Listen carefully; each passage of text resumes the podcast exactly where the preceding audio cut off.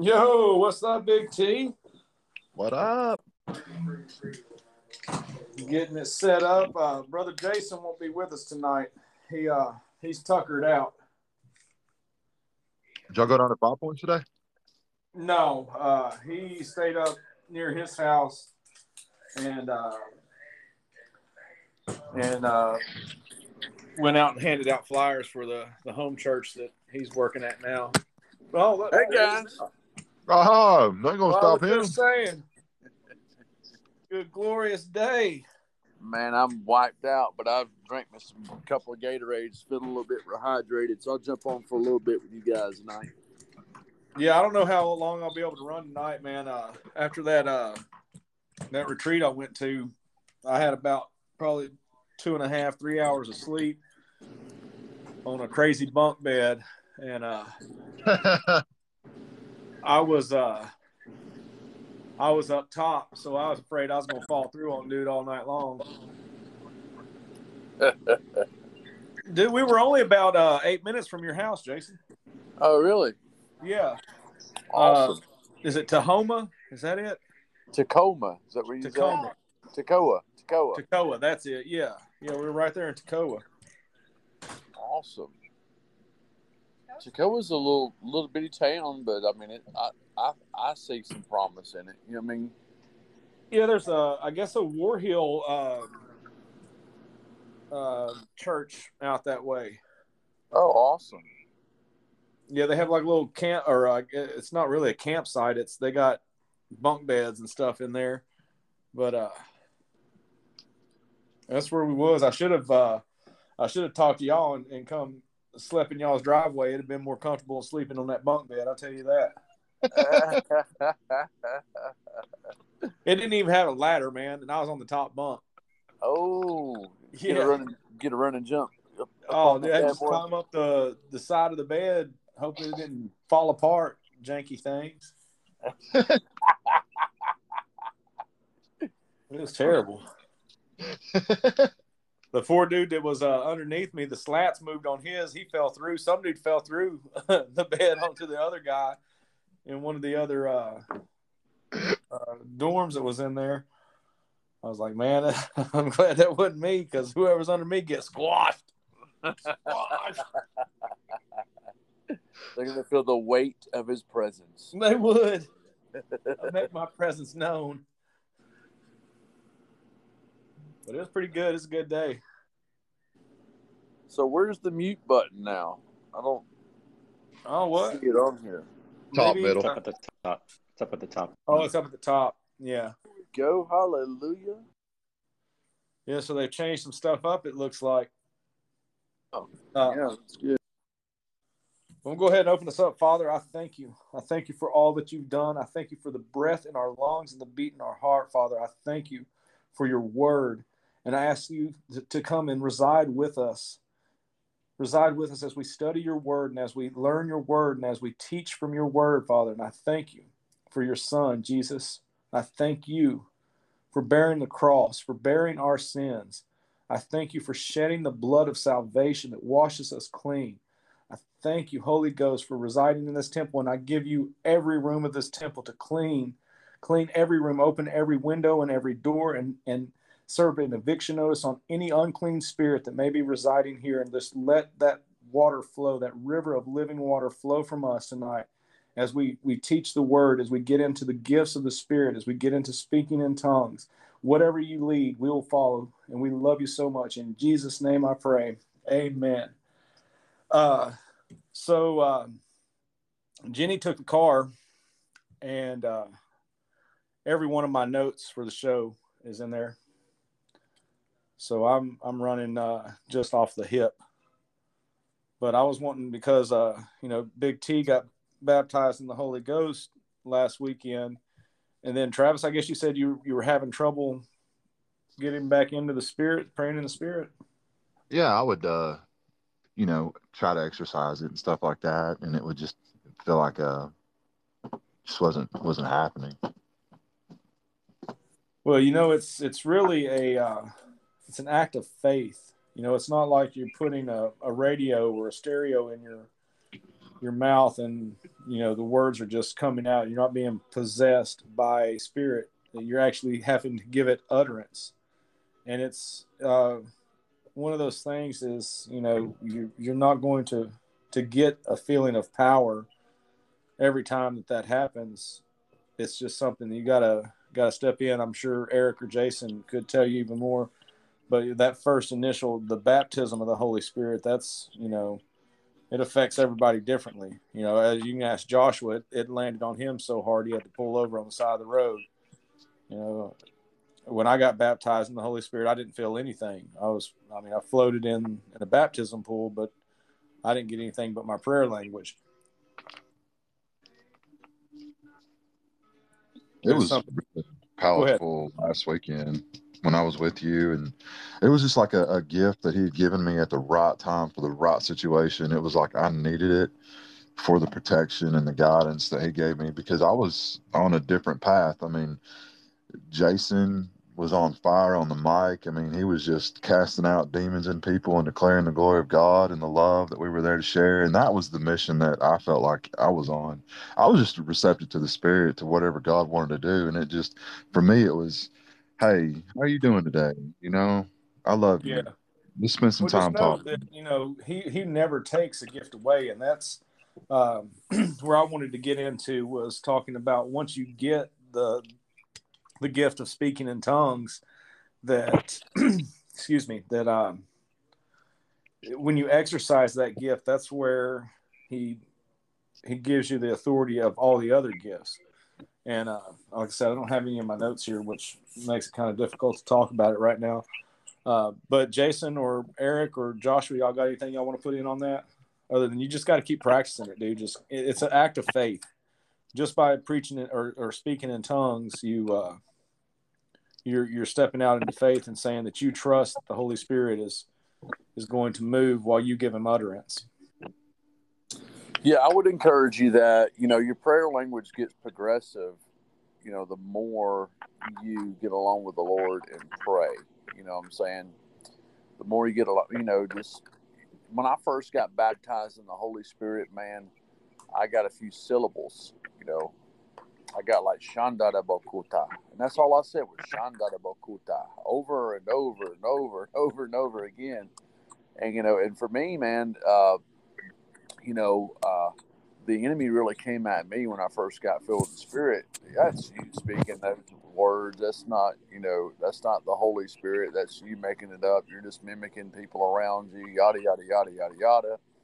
You know, and I stayed faithful to those few syllables, but I was still fighting that warfare in my mind at the same time each time I spoke those few syllables until about 3 a.m. one morning I woke myself up praying in tongues. You know, and it was like, good Lord, it was like a, uh, it was like a flood of, you know, just my prayer language being released. And I was like, dude, I knew right then, man, that the enemy could not convince me anymore or try to convince me anymore that that was just me making that stuff up. It was really the Holy Spirit you know, it was really the, the Lord, you know, or, you know, the Holy Spirit praying, you know, speaking through me, or, or you know, taking, you know, flow, flowing through me, and so, uh, so yeah, man, I just want to encourage you, you know, just stay faithful with the syllables that God gives you. You know, another thing too, man, is you know, I had a dream once that I was walking in this library in heaven, and I walked up to this big this chair sitting in the middle of this room, and I could see this guy's head. I see the back of his head, and I could see that the book was in his hand. And I walked around the I walked around this chair. I, just for some reason, I knew that I was in the library in heaven. And I was like, dude, this is crazy. I just knew it within my dream. But I walked around this chair, this antique chair, and there sat Smith Wigglesworth in the chair. And he closed the book and he looked up at me he said, "Speaking in tongues is sim- is is uh, simple. So is the gospel. It's like saying your ABCs." And then I woke up from that dream, dude. I was like, "All right, Lord, you got to give me scripture to back this up. Is there libraries in heaven? You know?" And then um, the book of Psalms tells us that all my days, King David said, all my days are written or recorded in your book, Lord. That God's recorded every single day in his book and books. And, you know, I believe there's actually books in a library, in a room, in a li- in the, like a library room in the heavenly realm that God has every single one of our lives, every single one of our days written.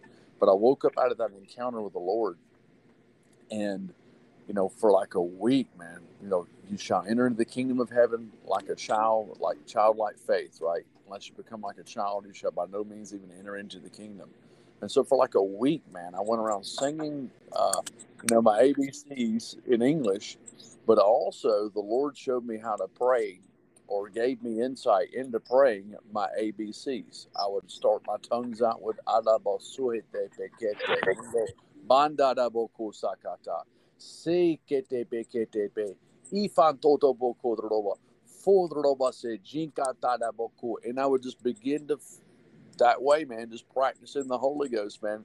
But it was like the, the Lord just really broadened my prayer language That's open, and I know that can, I know that will can, I know that will offend the natural mind. But praise the Lord, you know, that offends That's the natural right. mind. It. But the Lord, but the the Lord really broadened my ability to really just speak in tongues and to just like in my mind, I knew that I was at the letter A, then I was at the letter B, then I was at the letter C, then I was at the letter D, then I was at the letter. You know what I'm saying? In my mind, I'm seeing the letters, but I'm speaking tongues and and and speaking the syllables with each letter that I see coming to my mind, man. And so that will, you know, that will offend the religious natural mind. You know, that will that will offend, you know. Uh, you know, uh, the religious spirit. Uh, but however, man, for me, dude, out of that one encounter, you know, and uh, well, actually, out of those two different encounters, man, the Lord just really opened up. You know, one, he he, gave me the confidence to know that, that, that the, the strategy of the enemy was to convince me that it was me. And, you know, after that encounter of praying, wake myself up praying in tongues, the enemy could no longer convince me. And two, that second encounter, man, that dream I had of seeing Smith Wigglesworth uh, in being in the being in the library of heaven, and then finding scripture that says that all my days are written in your books, oh God. King David says that he records every single one of our lives in, in the books. And out of that encounter, the Lord showed me how to expand my vocabulary in the Spirit when it came to praying in the Holy Ghost. But I just wanted to throw that stuff out there, man. I know that's a little long, but I wanted to throw that out there, man. But hopefully there'll be something that you can kind of pull from, you know, as far as like, uh, you know, as far as like practicing praying in tongues and, and spending spending time with the Lord, praying in the Holy Ghost. Yeah.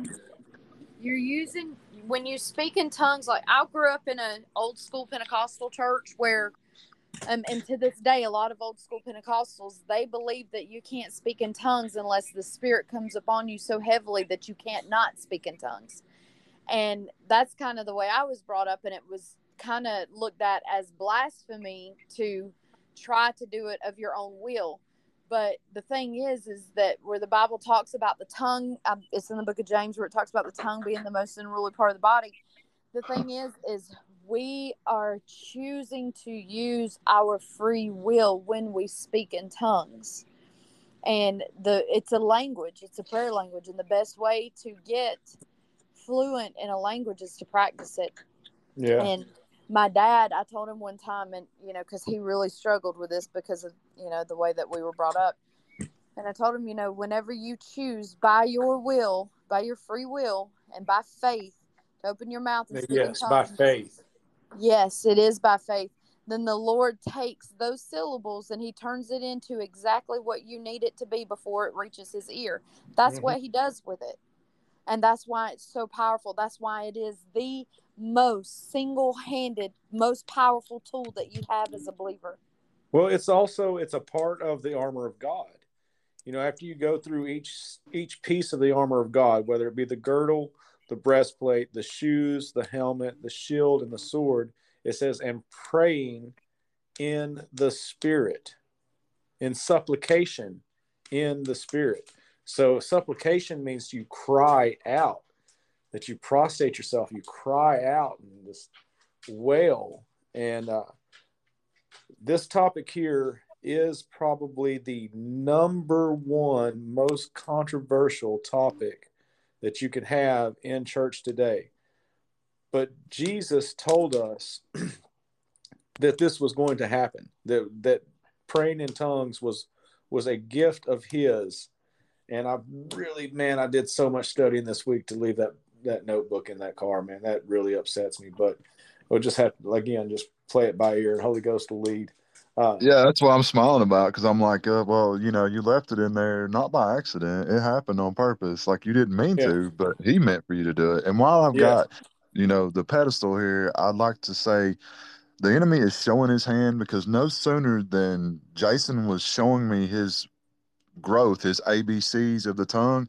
My phone started glitching out. It started trying to shut the app. I literally had my pen in my hand and was like, no, this is a sword of the spirit.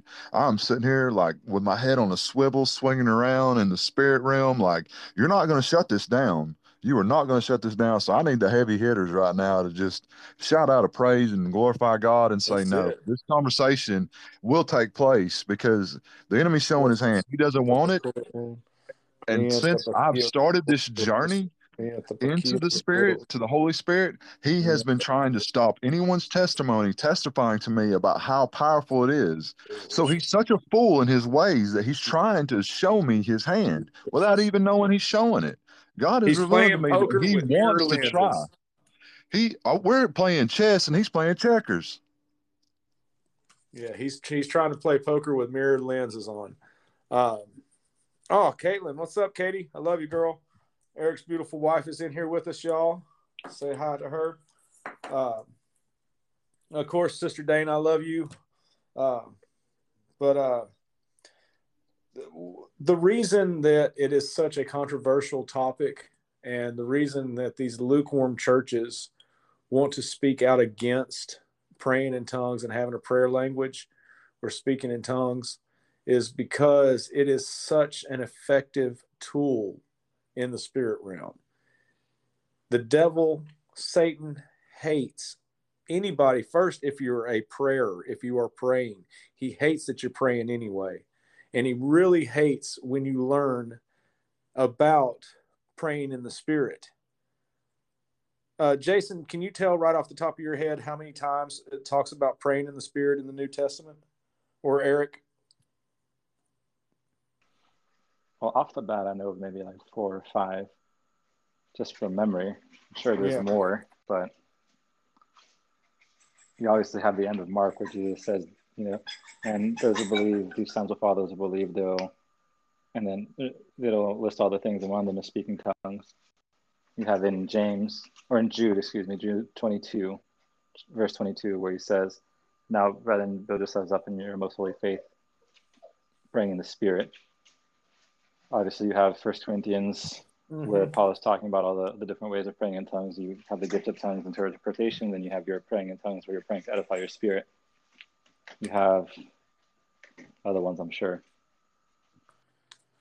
That's where I'd like to go to uh, in in First Corinthians 12, um, the gifts of the Spirit, because uh, like I was saying, you know, with uh, with Travis just getting baptized in the Spirit last week and everything being new into the spiritual warfare that he stepped into, uh, I'd like to, to get you guys to help cover that as well and, and kind of show him, you know, of, of the diversity of gifts and, uh, you know, try to try to get him to understand or, or show some understanding to to that diversity, what those diversity of gifts means and what the gifts are and whether everybody has these gifts that's a believer that uh, that gets these gifts or if it's just certain people who get these gifts. And if anybody'd like to uh, to share on that we'll go ahead and pass it over to y'all. Yeah any any believer who has the baptism of the holy spirit who's been empowered and filled with the holy spirit and with power can operate in the, the gifts of the spirit. They, they describe the way that it's described is it says like the spirit gives to one this gift to another this gift another that gift but they're all and it specifies specifically you know but it's the one spirit doing them all so we, we all have the same spirit and he at any time whatever time is appropriate will bring on you the unction to operate in a gift and you have to yield to Him to operate in it. And then let me pull up a verse that I'm thinking. Yeah, that you nailed it with the yielding to Him, like submitting yourself to the Holy Spirit, letting letting Him lead through on that, and uh, just listening, listening to to to what He's saying, to what's going on around you. Uh, Travis, are you in First Corinthians twelve yet? Here's a here's a, a verse for you. When you said, "Oh, is it just some people?" And that's a question, or that is something that some people implicitly believe. They'll say, you know, yeah. hey, you know, I know, I know God will move through me, but not yeah. I was just asking a general question so that we could yeah. no, that, that's a good question though, because some people believe that implicitly. Yeah. They'll just assume that. They'll say like, "Oh, I know God will move through me, but not in the way He moved through Smith Wigglesworth, or not in the way yes, He moved through exactly. Kenneth Hagin, or or whatever." But that's not what the Bible teaches.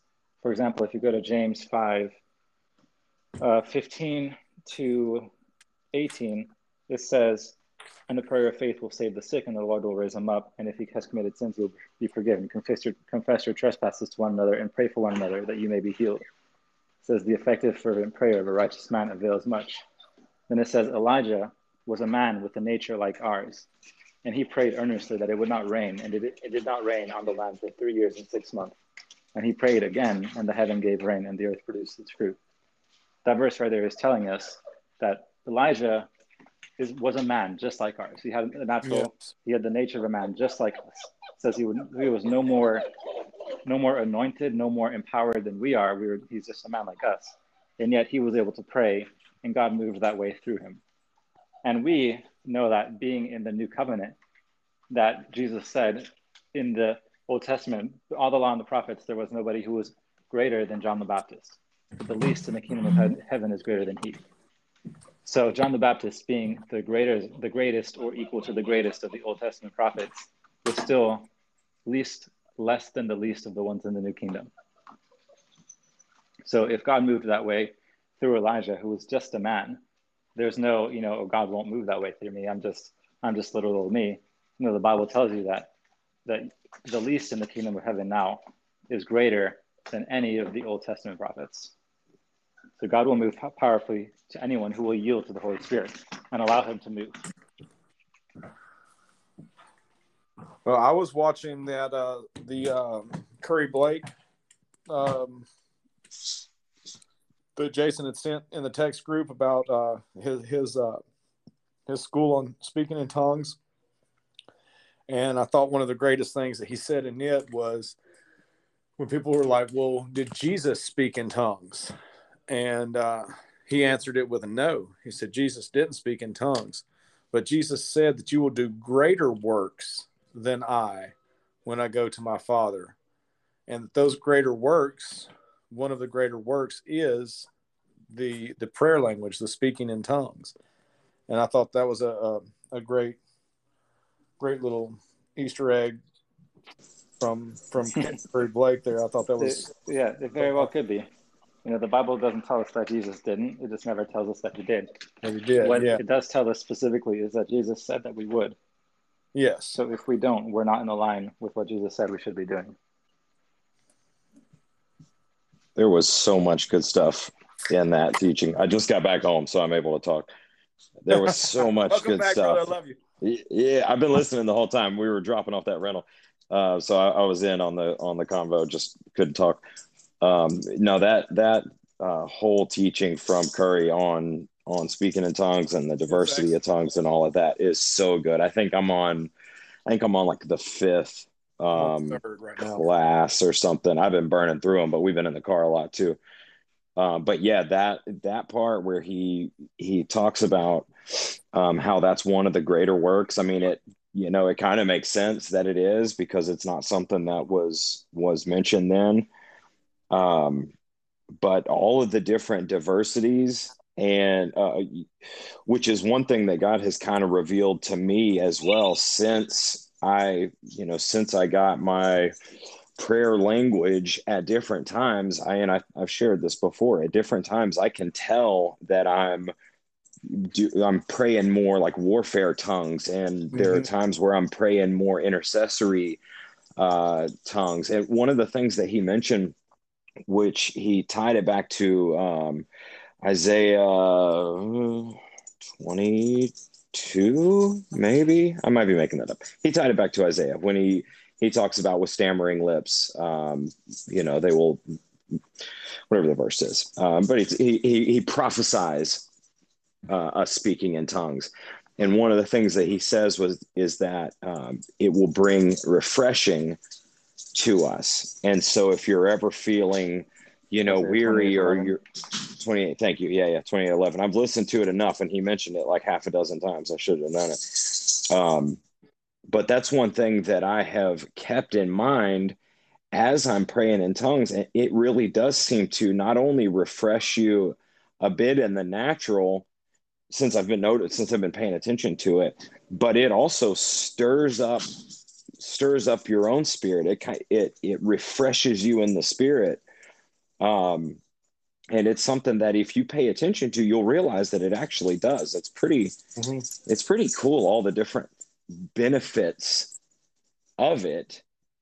Um, one of the other things that he mentioned, which I have noticed just within the past few days, is that he talks about um, praying in tongues also brings revelation, and I have I have seen that twice now, just within the past like four or five days, where some friends of mine and another group text um, they they reached out about some some things that were going on, some personal things that were going on in their life, and they were like, "Hey guys, let's come together right now, pray in tongues," uh, or they said pray, and so I started praying in tongues immediately and I didn't know a lot about what was going on with this situation. But one of the things that the guy who in, initially said, "Hey, something's happening right now. Everybody pray. If you you know if the Spirit downloads anything to you, share it so we can all join in. You know, and praying for that specific thing." And so I just went straight into praying in tongues, and I started getting these words. I could see the words flashing in my mind's eye and I saw witchcraft. I couldn't get it out of my head. I saw witchcraft flashing over and over in my head. Mm. And then as I prayed about that, God started he witchcraft was like the strongest one that I was seeing, but then I started seeing um uh, manipulation, like the words still flashing, manipulation, and I think it was deception, and all of those are are synonymous when it comes to when it comes to things in the spirit realm, you know, witchcraft, it's like, um, you know, I think it was Paul writes to the church, it's like, who has bewitched you, who has deceived you. And so I'm, I'm seeing these words flashing and I'm like, all right, witchcraft, it might not necessarily be an actual witch, but it could be witchcraft as far as deception and manipulation, these things going on in this, in, in this friend of ours life. Um, and so I shared that with him and I started just going in hard on those things. And I was like, all right, I'm I'm praying in tongues right now. And these are the words that obviously Holy Spirit is showing me. And so it's, you know, that's just kind of what I went in on. Um, but I, I never would have realized without listening to that teaching that um, that praying in tongues brings revelation, you know, in the spirit and it happened again while we were at the beach. Um, this morning, I was out on our prayer walk, and these two ladies walked past us, and I was, I was just standing there looking at the sunrise and and praying in tongues, and God kind of downloaded some stuff to me, and so I chased him down and prayed for him, and it was there was some weird stuff going on with these ladies, but it was it's fun. Yeah, we uh we were at the I, I did that man's conference last night and this morning, and um there was a guy we, we just had kind of an open mic uh, forum at the end of it, just talking discussion. And uh, the guy sitting in front of me said that he's been a believer for years, but he's he's never been baptized in the Holy Spirit. and He, he's really wanted it, but it, it's never come to him. And while he's talking, uh, when he said, "Well, I've never been baptized in the Holy Spirit," I said, "Well, that's easy."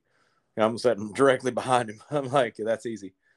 And he was like, "Well, I want it." And they had a, you know, they had a panel up of, of other people who were talking, and, and the guy that was talking to him said, "Well, you know, you just have to wait, and sometimes wait, and it'll come to you." And I leaned in, and I was like, "Brother, you don't have to wait for anything." I was like, "If you're wanting the baptism of the Holy Spirit, you just ask for it.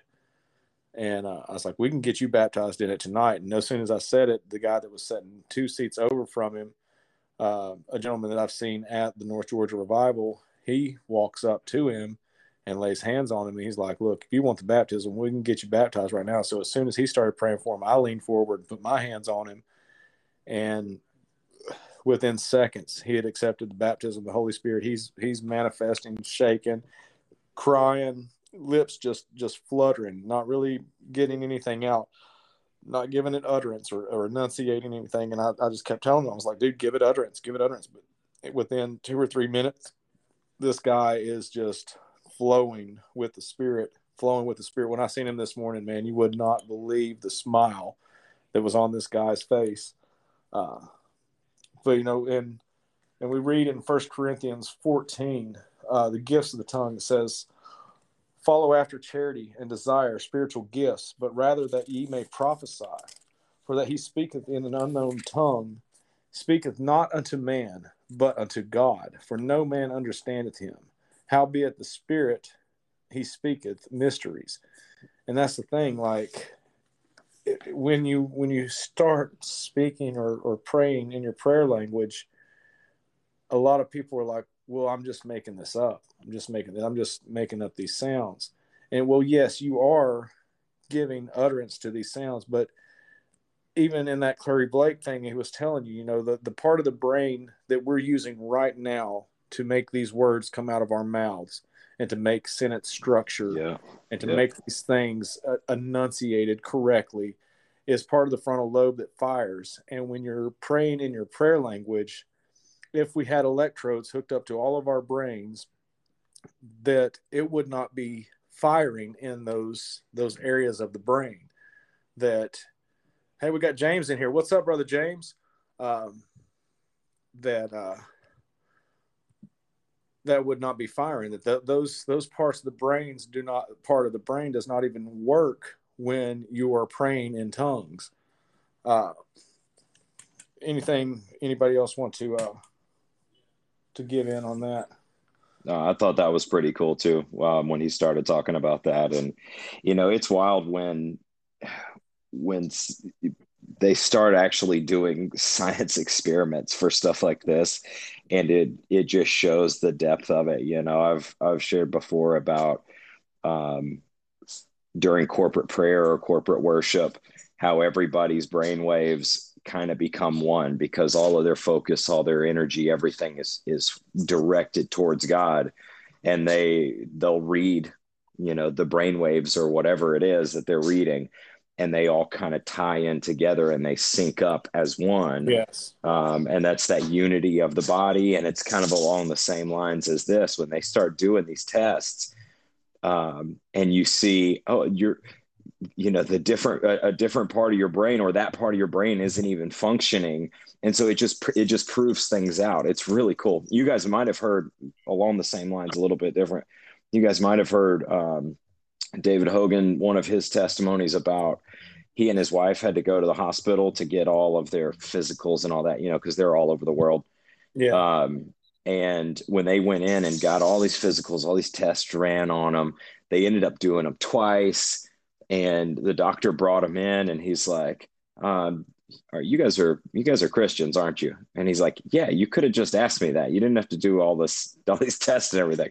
You know his his personality um, and he's like well the reason i say that is he's like yours and your wife's tests every single one of the numbers came back identical and he's oh, like wow. the only yeah, he's like the only time that happens is when a couple comes in who are believers because their bodies become one flesh and all of their tests come back the same. Well, let's speak on and that real quick because I just seen that my beautiful wife and your beautiful wife are in here. So, lovely ladies, we love you and we thank you for listening to us. And any questions that y'all have, and anybody else that's listening right now, feel free to hit that button at the bottom and, and ask any questions. We are uh, powerhouse prayers here. If you need prayer, ask for it, you know, and just any question, just lead in and go ahead, uh, Joshua. Sorry about interrupting. I just wanted to tell our wives that I love them. They're beautiful. Yeah, no, that's all good. It, that was kind of the end of that. But while while I still have the mic, tying it back to to tongues,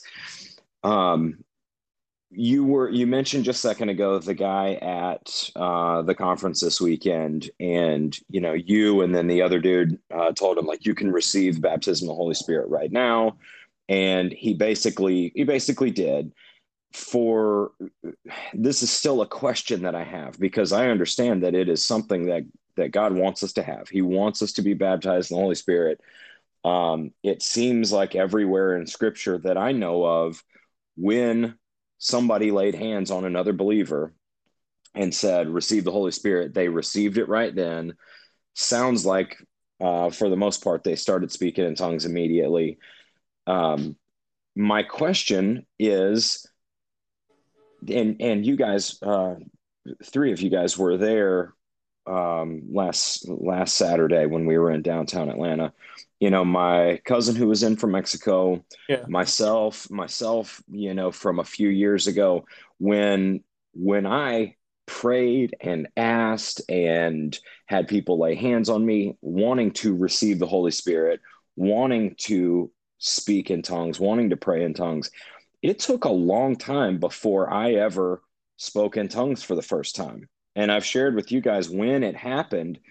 And, um, and it was a couple years ago. I was in um, I was in Nicaragua on a mission trip, and I was listening to our pastor at the time, um, and he was teaching on it. He he preached a sermon on baptism of the Holy Spirit, preached a sermon on on speaking in tongues, at the end, he, you know, kind of led everybody in a prayer, I guess is what it was to receive it.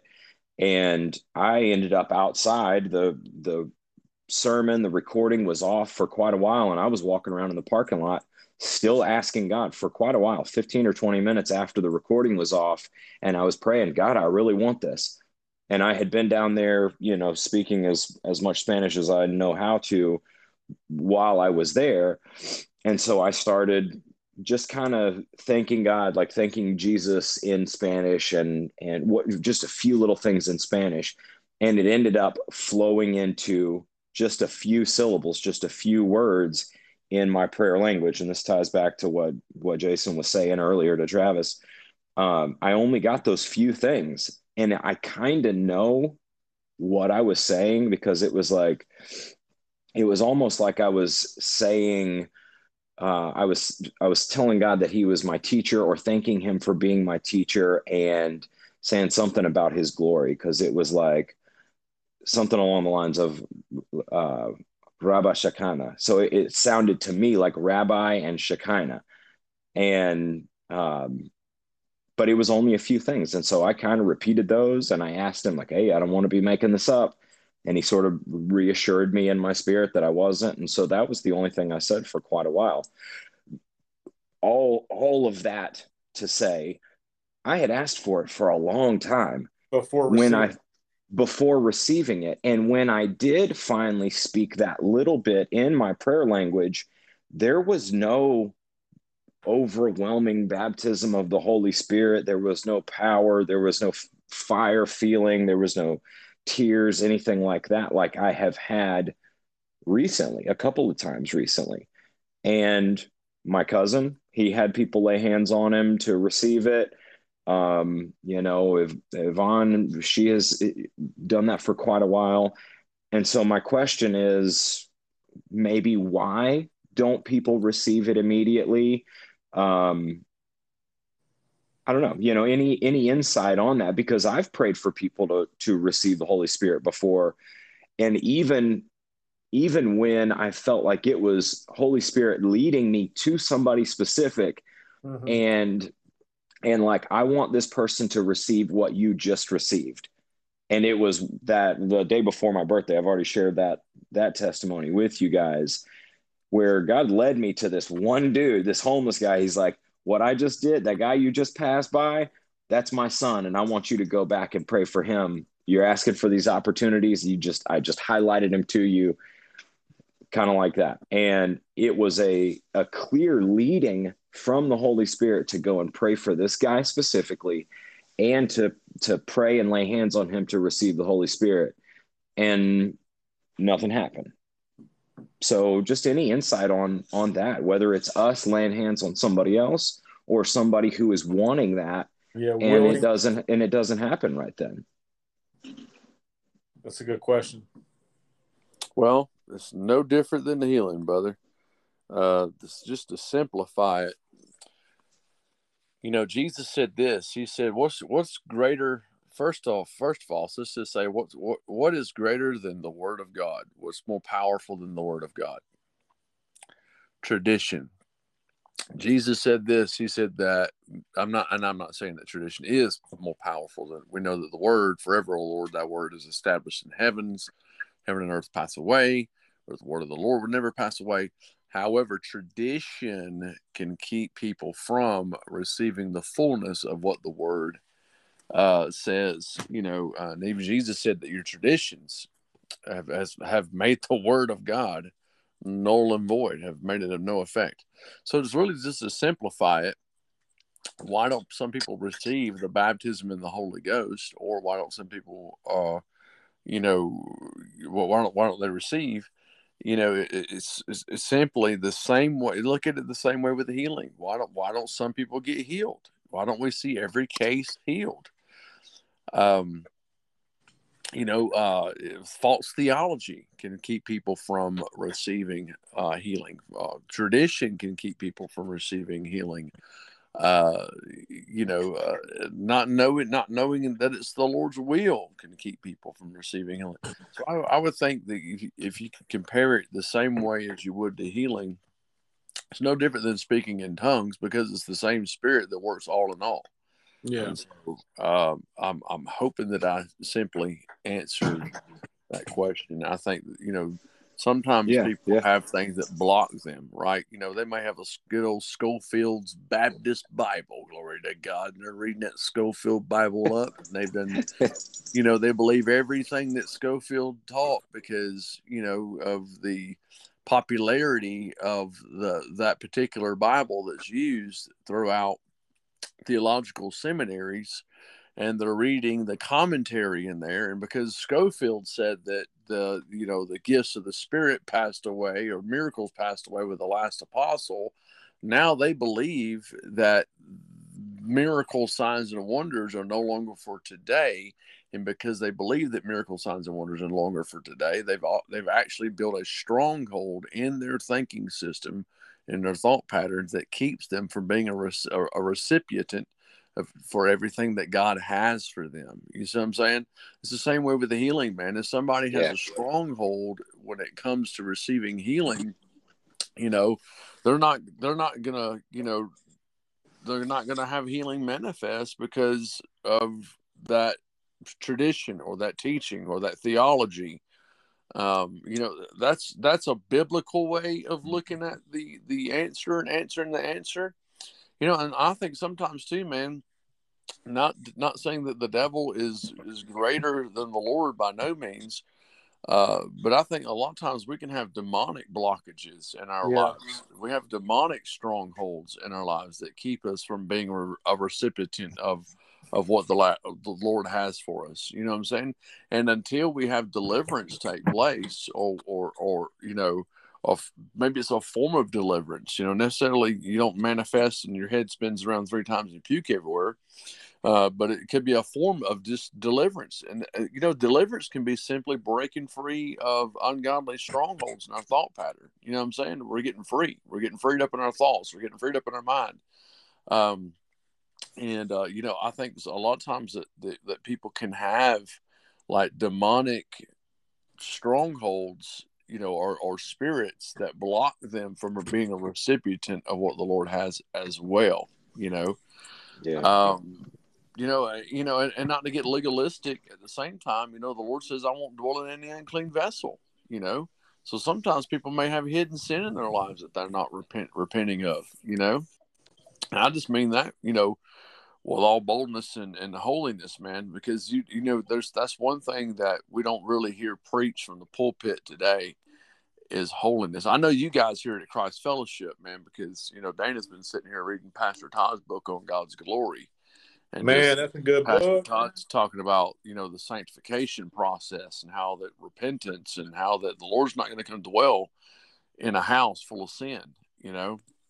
Oh, and so I think there's you know there's many factors as to why people aren't recipients of of the Holy Spirit or or why they don't get baptized in the Holy Ghost with, with speaking in tongues.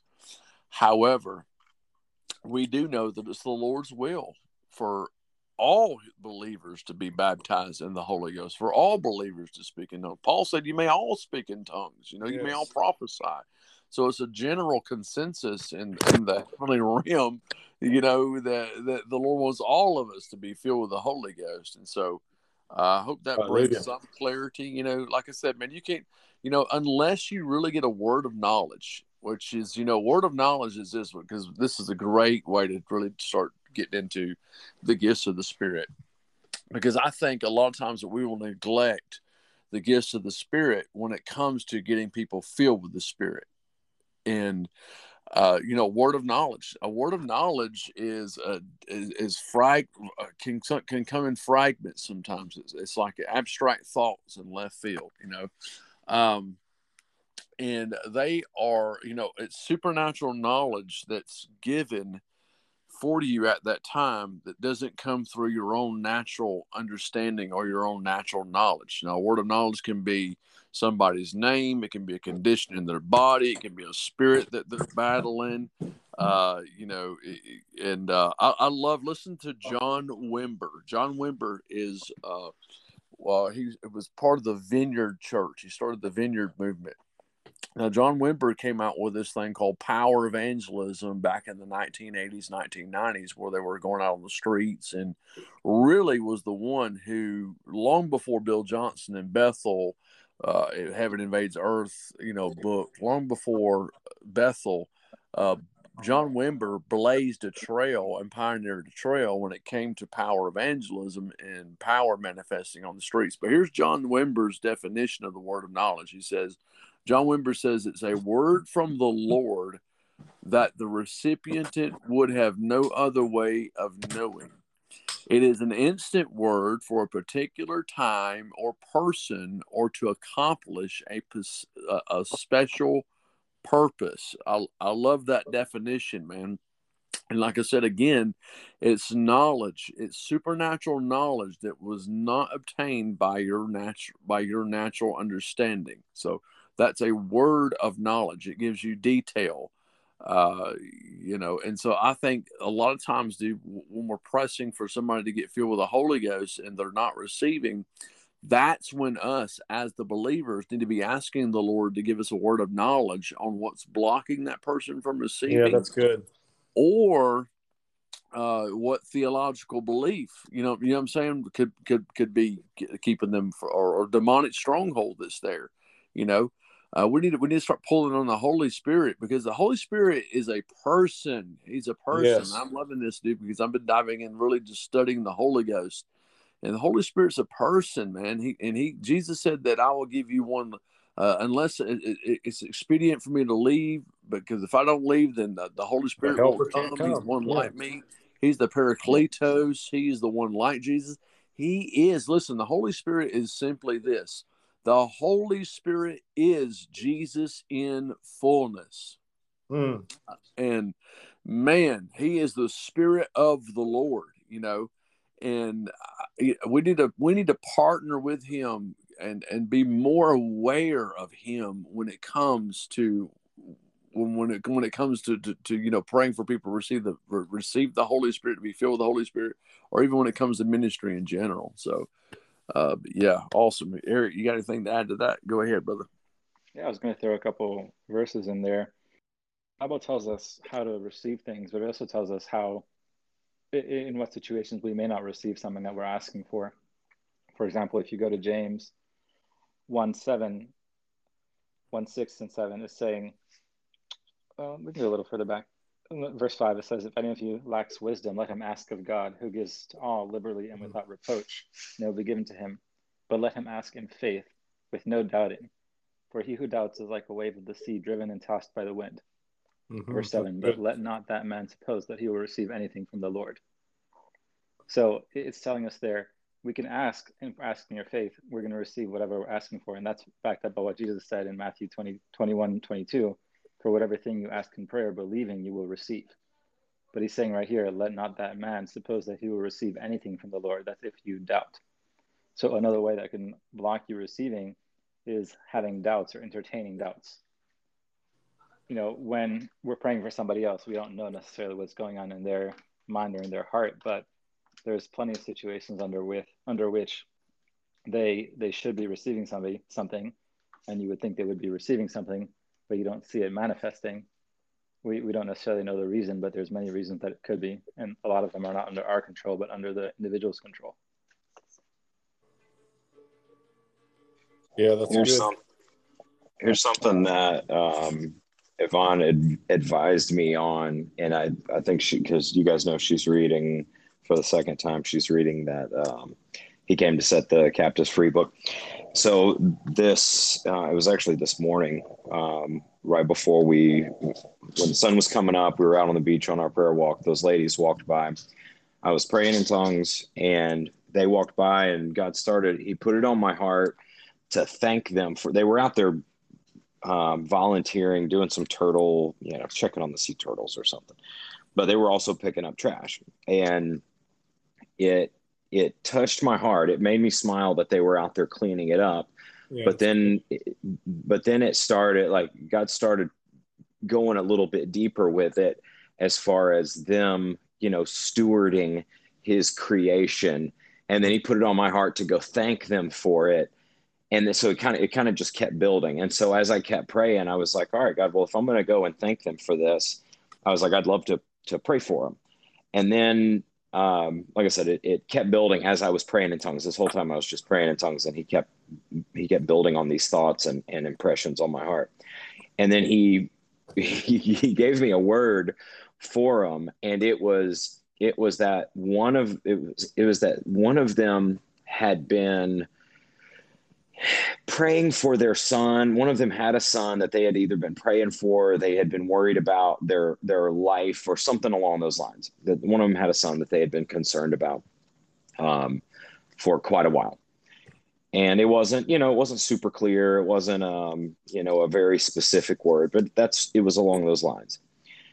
And so we went and chased him down, and um, it was real clear that there was something blocking them receiving even the first things that I was saying, like, hey, you know, um, uh, I ran up to him and was like, "Hey, um, you guys passed me a minute ago, and I saw you picking up trash." And the, one of the ladies was like, "Oh yeah, were you the guy back there doing yoga on the beach?" I was like, "No, I wasn't doing yoga on the beach." I was like, "I was praying when you guys walked past me."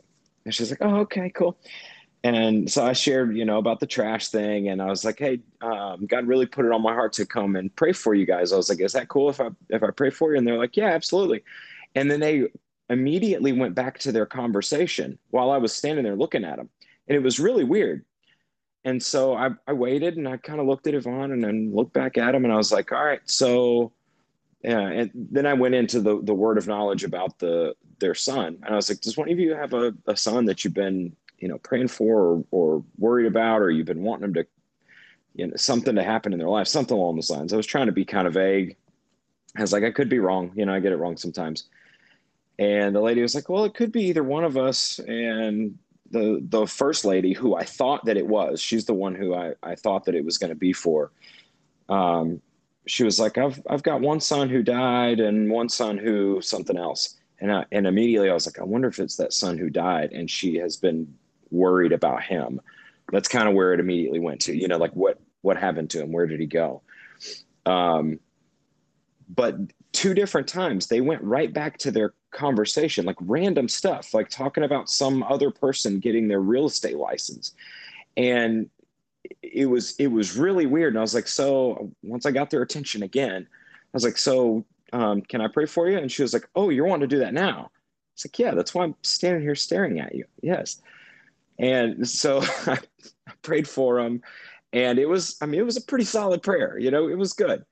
And at the end, she was like, Oh, that was a good pep talk. And I, it, it was hard for me to understand what happened. And it was clear that something was blocking it. And I was like, I know this was a prompting from God. I know that was a word from Him. And I was like, man. And so Yvonne and I, we walked away and I was like, what what was that? What what had just happened there? and her advice and this this might be advice for somebody who listens to this you guys might have some input on it but it kind of ties in um, with what you guys were just saying about something blocking it yvonne was like next time and i think she i think i said she read this in in the book she was like next time when you're praying for somebody or um, you come up on a situation like this she's like people are weird and she's like those ladies were weird she was like you just be weird. Just out of nowhere you know bind the demon that's that's blocking them from receiving what you have and then just move on with the conversation like nothing happened. She's just like you know just say it right then. Like i bind whatever spirit's blocking ah, this so good. So i'm like you know and then she's like and just go on. Like nothing happened. And they can look at you weird just like you're looking at them weird. And so i was like yeah i'm like you know what? That's i said you're you're probably right because so none genius, of dude that is so yeah. on point and it made perfect sense because yeah. of the way that they were just go, just going back to these random things like oh did you hear he got his real st-? like i'm sitting here staring at you i just asked if i could pray for you i just asked if one of your son and you went back to like something is going on right here and so when she said that i was like it clicked i was like that makes perfect sense that there was some spirit that was blocking these ladies from hearing what you were saying and was distracting them or pulling them away from what you were just trying to do. And so, all you know, all of that ties in I, with this journey God has brought me on, and where He takes me through these ups and downs and these learning curves, and things don't happen exactly like I think they should, and then I learn a little something from it, and I can kind of implement that next time. Um, but it made perfect sense for this situation. And so I'm going to try that. I'm just going to start doing crazy stuff with these people and might as well you know, I mean, have fun with it. uh, real quick, before we go any further, uh, we've got a new listener in here, Robert. Uh, this is an open, open mic show. If you've got any questions or comments that you would like to share related to the topics that we were talking about, man, hit that button and uh, leave a comment or a question uh, we'd love to have any input come back from you. I'm gonna go ahead and turn it over to Brother Eric. So I just wanted to point out, Josh, that even even in the Bible, there's examples where somebody is being ministered to and they don't receive. That doesn't necessarily mean that that wasn't God's direction for you to go and minister to those people, even if they didn't receive. Oftentimes, you're you're planting a seed or, or something that will come up later that will bear fruit in them. You may not see mm-hmm. that right away. For example, you you can look in Luke chapter 9, verse 59, we can read the, this little section for context. Jesus is speaking to people who are either coming to him and asking to follow him, and he gives them a reason why, you know, why they couldn't, or he gives them like a warning. And then there's an instance where Jesus actually asks someone to follow him, and that person hesitates, and Jesus responds. So from verse 58, it says, or 15 to 57, it says, now it happened as they journeyed on the road that someone said to him, Lord, I will follow you wherever you go. And Jesus said to him, Foxes have holes and birds of the air have nests, but the Son of Man has nowhere to lay his head. Then he said to another, This is Jesus speaking to someone. Then he said to another, Follow me. But he, the other person, said, Lord, let me bury my father. Jesus said to him, Let the dead bury their own dead, but you go and preach the kingdom of God. So that, that man that Jesus asked to follow him, he, he said, You know, I will, but first let me go take care of this other thing. So he, he was distracted. He had other priorities at that point. Does that mean that Jesus was wrong to ask him because that man had other priorities or a distraction? You know, obviously not, because we know Jesus That's operated good. fully in the Spirit of God. So everything that he did was the perfect representation of God's will. In this instance, he asked this man to follow him, knowing that he wouldn't, that he had to go do some other thing. So perhaps, you know, you're, you're planting a seed or something that'll come up in their life later. I wouldn't be discouraged or, or anything whatsoever if somebody doesn't receive it when you feel led to go talk to somebody. When you feel like yeah. to, to do something, just go and do it. And then what happens, that's God's responsibility. The, yeah. Your responsibility is doing what he tells you to do. The result is up to God. That's not up to you. Yeah, for sure. And that's one thing I have, I'm I don't let this stuff discourage me anymore. Where you know a year ago or whatever it probably would have. Now because I'm cont- I'm daily asking God to to put people in my path, to open doors, to give me opportunities and encounters. Um, and I keep telling him, God, I'll obey. You know, open a door for me, highlight somebody in my day, give me an opportunity to pray for somebody, to bless them, to speak life into them, to lay hands on them, whatever it might be that you lead me to do, I will obey. And then the times where I feel like I missed it, I I repent and I ask him to give me another chance. Um, but I have gotten to the point where I don't get discouraged, and I really I do that. I pray about it. I'm like God, I I trust that whatever seed I planted, that it'll you know it'll bear fruit in its time. For these ladies, I was like, you know what? Maybe that one lady when she gets home, she will start thinking about the son that passed away, thinking about where he went, and you know my prayer was it involved the, you know the gospel. It wasn't just praying. It was it was talking about jesus coming to die for us to give us life that i was i was speaking into their the dreams of their life the dreams of their kids lives. It was a lot of stuff um, right there on the sidewalk. Um, and so that's that's what i prayed when i walked off. Um, but feel like I had something else to say with that, but yeah, you're you're exactly right, and I appreciate that. And oh, I, I think the other thing that I was going to say was, I I am viewing these times just as not necessarily God testing me, but may, maybe just for lack of a better word, where I'm asking Him for opportunities. He's given me opportunities, and like you said, the the fruit of it, the result of my obedience, is on Him and for me, it's more of, all right, here's a little thing. Here's a little test for you. Here's a little door for you to walk through. Let's see how quick you are to obey. And regardless of the outcome that you see, are you going to let it, are you going to let it bother you or are you just going to trust me in it? Yeah. You know, so you know, God, God will definitely test you, but the yeah. test is a good thing. A test is an opportunity to succeed and it's an opportunity to bear fruit yeah. people look at tests as if you know like it's we're being set up for failure but that, that's not what it is at all. God doesn't tempt us. We, we know the bible is very clear and it's explicit yeah. that god doesn't tempt anyone but a test is not a temptation. A test is an opportunity. All right real quick uh, travis did you have anything you wanted to say there? I seen you on mic for a second.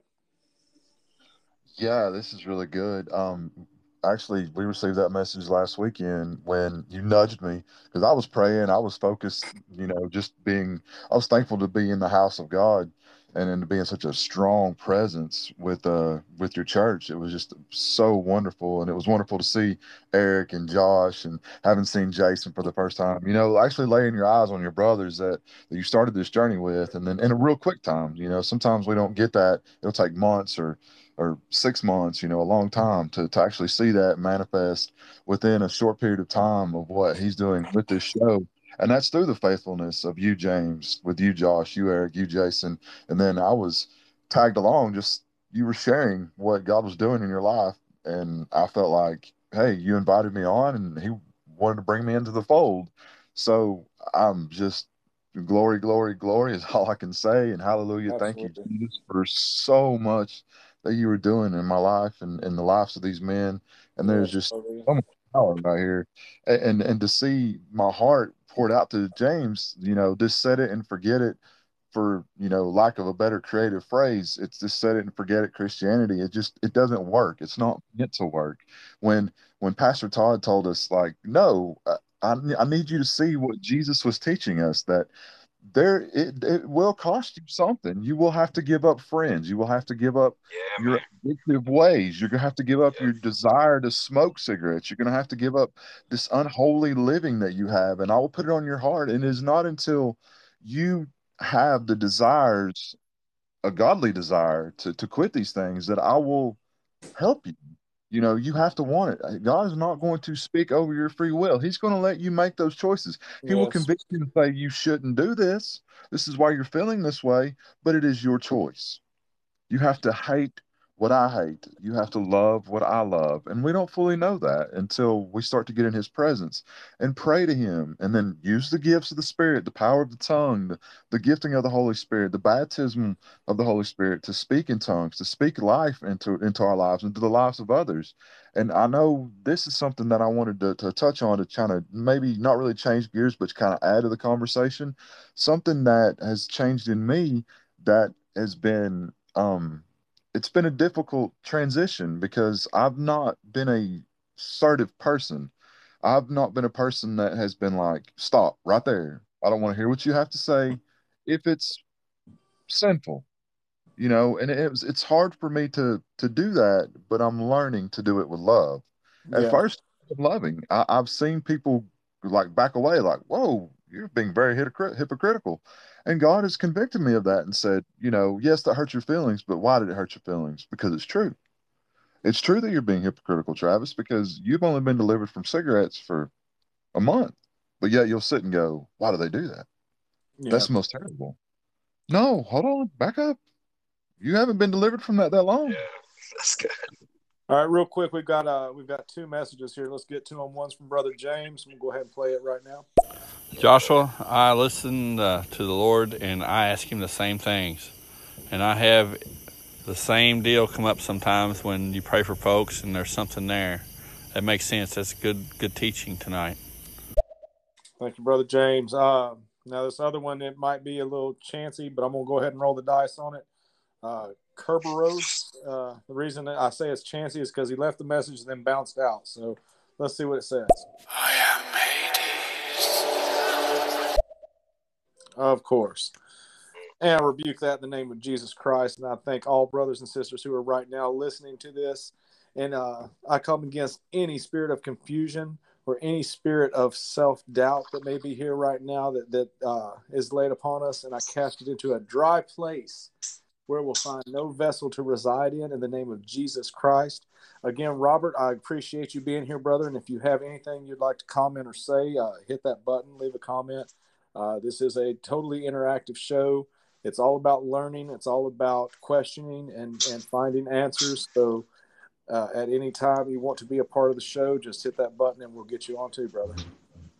Travis, that was good. Um, what you were just saying, man, and that's that's something else that God's been putting on my heart lately, where He has been. I've told you guys that God's been rebuking me a lot lately for different things, and some of it is exactly what you said. Like you haven't been delivered from this for that long, for you to be looking at you know looking at somebody else like why are they dealing with this or trying to call them out on it or anything like that. Like you you hadn't been free for that long, so give you know uh, show them some mercy. You know, be patient with them. Uh, but it's funny. The other thing that he has been kind of coming down on me or or putting on my heart to be real careful about and cut out is not so much not so much gossiping but getting like just talking about bad about people. Yes. and you know where it's and it's I, I have caught myself doing it and it, it was an immediate rebuke from the holy spirit. So for instance uh, like two weeks ago i was getting my oil changed and there's a place around the corner you don't even get out of your car and i'm sitting there and the lady who the lady who pulled up next to me getting her oil changed and some other stuff that she was asking about it, she was extremely obnoxious and loud. And she would ask a question of the guy and then get on her phone and be really loud um, on the phone. And you could tell it was irritating the guy that worked there. And it was it, it was just obnoxious all the way around and then when she pulled off i made some comments i was like was that as annoying to you as it was to me and it was like yeah and then it gave him it gave him open door to say something whereas he was at work and so he was holding his tongue and as soon as I pulled out, God was like, You encouraged that. You started that. Even though you saw he was irritated, you Yeah, opened the door. brother. You opened the door by in, by in, by initiating the conversation. And I was like, all right, God, forgive me, you know, because this guy was at work and he was holding his tongue, even though he was clearly irritated because of the lady's attitude and her being rude and all of that.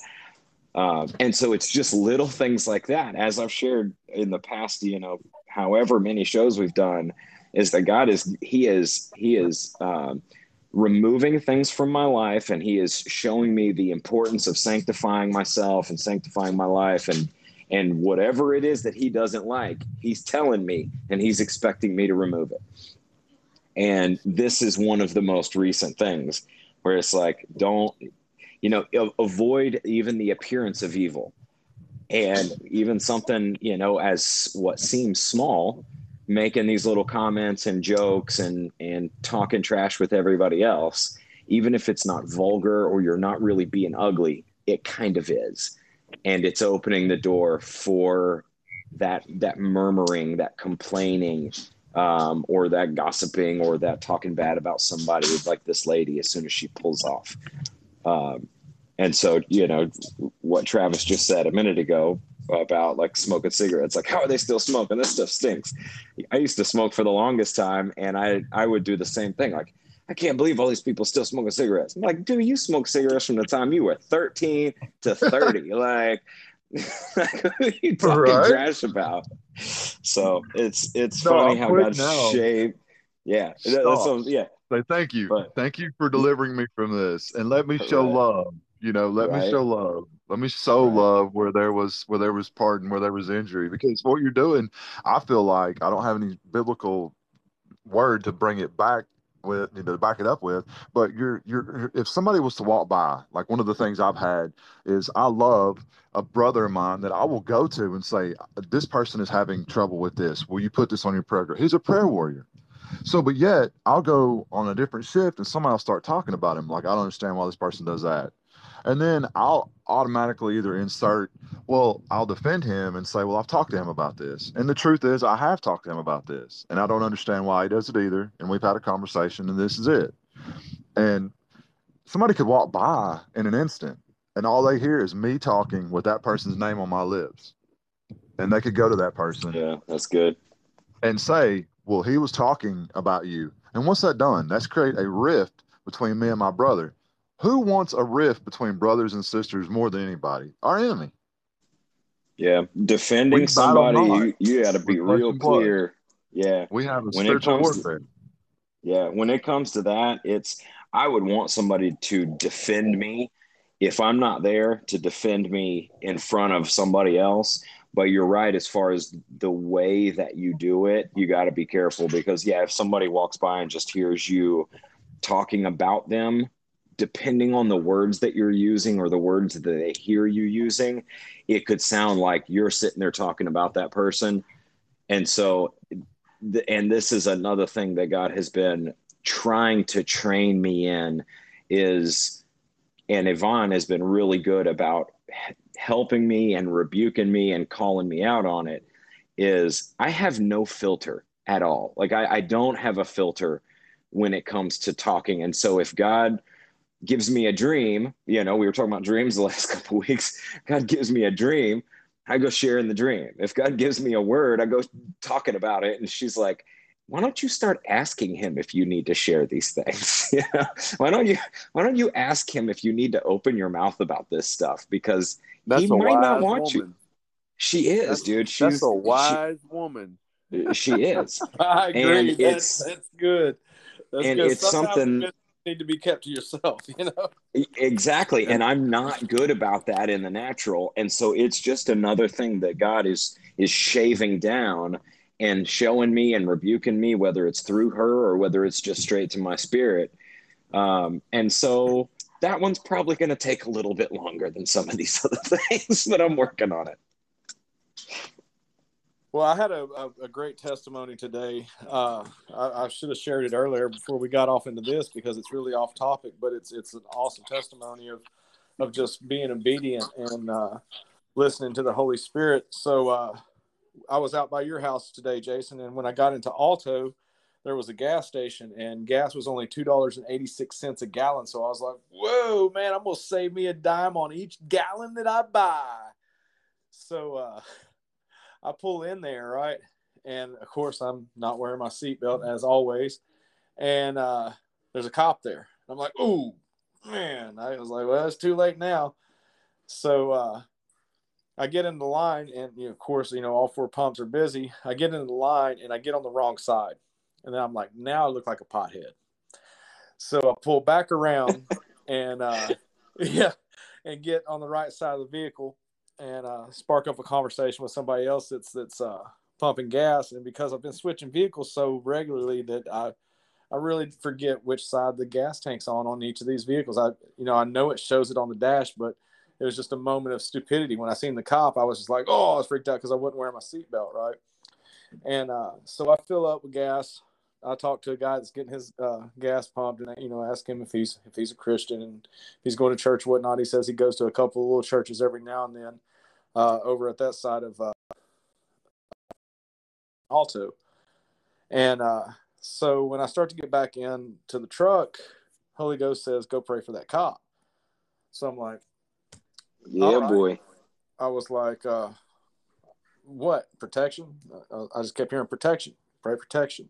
So I go up to him, and uh, I, I can tell by the way he's looking down that he's on his phone. So he probably didn't even see that I wasn't wearing a seatbelt anyway. And I get about 20 feet from him, and I'm like, uh, "Hey man, is it uh, is it cool if I take up a time, uh, take up you know a minute from you?" And uh, he looks, he's like, "Oh yeah," and he starts closing his phone out, and he's, he's rushing through us. I was thinking, "Man, this dude, I done caught him looking at porn or something." And uh, when I walk up, uh, I say, "Hey man, is it cool if I pray for you?" He goes, he's got this weird look on his face. He's like, "What do you want to pray for me about?" And I said, "Well, uh, I really don't know. I was just going to let the Holy Spirit flow." But uh, I said I was hearing protection that you need protection, like maybe from from your line of work. And he said, "Man, let me tell you." He said, "I I have a lot of worries." He's like, "I'm not worried about what's going to happen to me out here at work." He's, but I've got a lot of fear that uh, that has set into me and starts sharing his testimony with me that he was a he's a recovering meth addict who is now in law enforcement has been for the past like 12 years. And uh, he said that uh, he lives in fear of storms. And he just got back from a lunch wow. with yeah with uh, the other uh, sheriff's deputies in that town that little bitty town. And he said all they were talking about during lunch is this upcoming storm coming off this hurricane and he said yep. when he walked up, he said that's what I was checking on was the weather channel. Uh, he said I was watching that storm grow, and he said I, am so I've got so much anxiety built up right now. He's like I don't know what. So uh, I sat there and prayed for him, got in the spirit, and started casting out demons and casting out you know spirit of fear and confusion, and uh, prayed the blood covenant over him and his property because he says he's got like 16 pine trees that are over his house, and he's like I don't have the money to fix anything if something was to go wrong and I was like, well, you do need protection. I was like, so that was mm-hmm. that was it. Like, and so Come I sat there and prayed Jesus. for him about 15 minutes, and uh, and as I pulled off, I almost turned back around because Holy Ghost laid it on top of me. He was like, "You should have told him Jesus slept through the storm." And I was like, I should have told him Jesus slept through the storm, man. And I about turned around. I was about two miles down the road. I about turned back around. I was like, no, I, I should have. Now, the more that I think about it, I know the Holy Ghost really wanted me to turn around and tell him that Jesus slept through the storm. And that would have eased his mind. Because get this, as I walk up, as he before when I start talking to him, he had his Bible in the passenger seat, and he was wearing a bracelet that said Jesus. He was a, I mean, spirit filled. He he can quote scripture like Eric can. He was just throwing them right back at me, and uh, I was like, wow. I was like, man, I was like, you really, I was like, it, it's a shame that you, that you've got this fear laying on top of you. I said, the only thing that that can be is that is demonic oppression, brother. So I started casting that stuff out of him, dude. And he said right before I walked up while he was looking at that weather app that he was praying to God. He was like, God, I, I I'm freaking out here, man. I don't know what I need to do. What's going to happen? I was like, I need some kind of help. And then I walked up and said, "Hey, brother, can I pray for you?" Dude, that's awesome. Is that, that is amazing. Man? Is that not beautiful? Just by listening to the Spirit that, and that being obedient. Awesome. That is awesome, man. So awesome. Again, we got some we got some regular listeners back in here. So Annie, if, if you want to leave something on that uh that talk box there, go right ahead. And DJ, I've seen you in here several nights on Saturday night, brother. You as well any questions or comments that you would like to add or get involved in with this conversation, please at any time just leave it in there and let's let's have this conversation going. Robert, I still appreciate you for being here. Yvonne, I love you. Jennifer, my beautiful wife, I love you. Brother James, I hope to meet you soon face to face. I believe uh, next time Jason goes up there, I'm gonna be going with him. Yeah, awesome. Yeah, man. You know, dude, it's such an adventure with Holy Spirit, man it is an adventure to walk with Holy Spirit and to have Him lead us to people, man, to pray for people and and just the timing of the Lord right there in that situation, man, was was so awesome, you know. uh, being able to minister to somebody. You know, and Joshua said something earlier. You know, your wife uh, said something to you about, you know, not everything that the Lord shows you uh, to share it. You know, there are particular things that the Lord gives us that we aren't supposed to share with everybody. You know, I've had some encounters with the Lord that I didn't share until probably 10, 15 years later, you know, until there was language to put to my experience because it was such a radical experience I had with the Lord that it was like the Lord was telling me to keep that secret to my heart, man, and keep that precious in my heart because it wasn't the time to reveal what the Lord was showing me. And we see that with scripture as well. When we look at Samson's life, look at Samson, that nobody knew his strength. His mother and father didn't even know his strength and the secret to his strength. And so that was just for Samson only, for him to know only. And when he revealed the secret of his strength, we know that it cost him his eyeballs, it cost him his strength, and all that, you know. And so there are some things that the Lord will uh, give us that we aren't supposed to share with everybody. Um, you know, uh, that's just one scripture in particular. Um, but you know, like like again, like I was saying, man, there's some encounters I had like 15 years ago, dude, that I didn't have language to put to it until I heard other ministers talk about it later on. That, you know, I, I shared it with my wife and uh, just encounters with the Lord, and it was just like, dude, man, I'm not the only one that's had this happen before. You know, this is so. It was so radical, man. I thought, you know, well, if I share this, people think I'm gonna, you know, I'm I'm crazy, you know.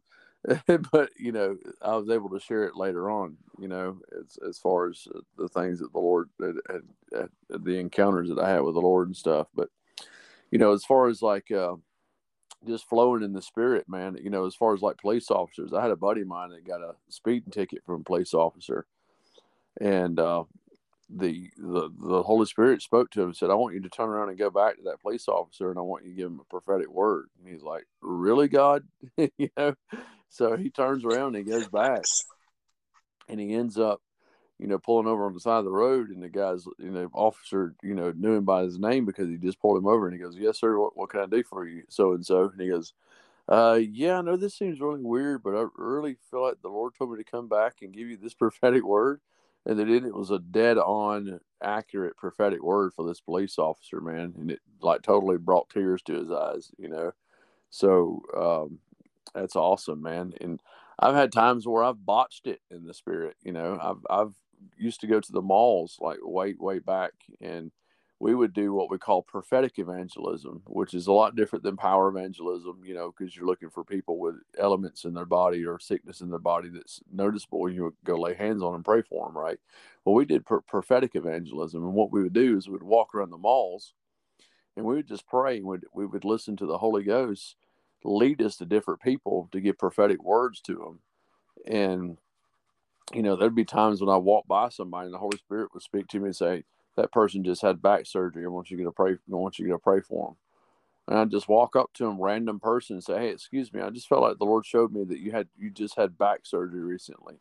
And dude, they really did. They just had back surgery recently, and uh, got to pray for him and and minister to him right right there in the mall. You know, and so, but there's times that I've totally missed it and the Lord too. You know, um, one case particular, I uh, was praying and, and the Lord uh, led me to this guy, and I had no clue because you know, uh, education wise, very limited my education.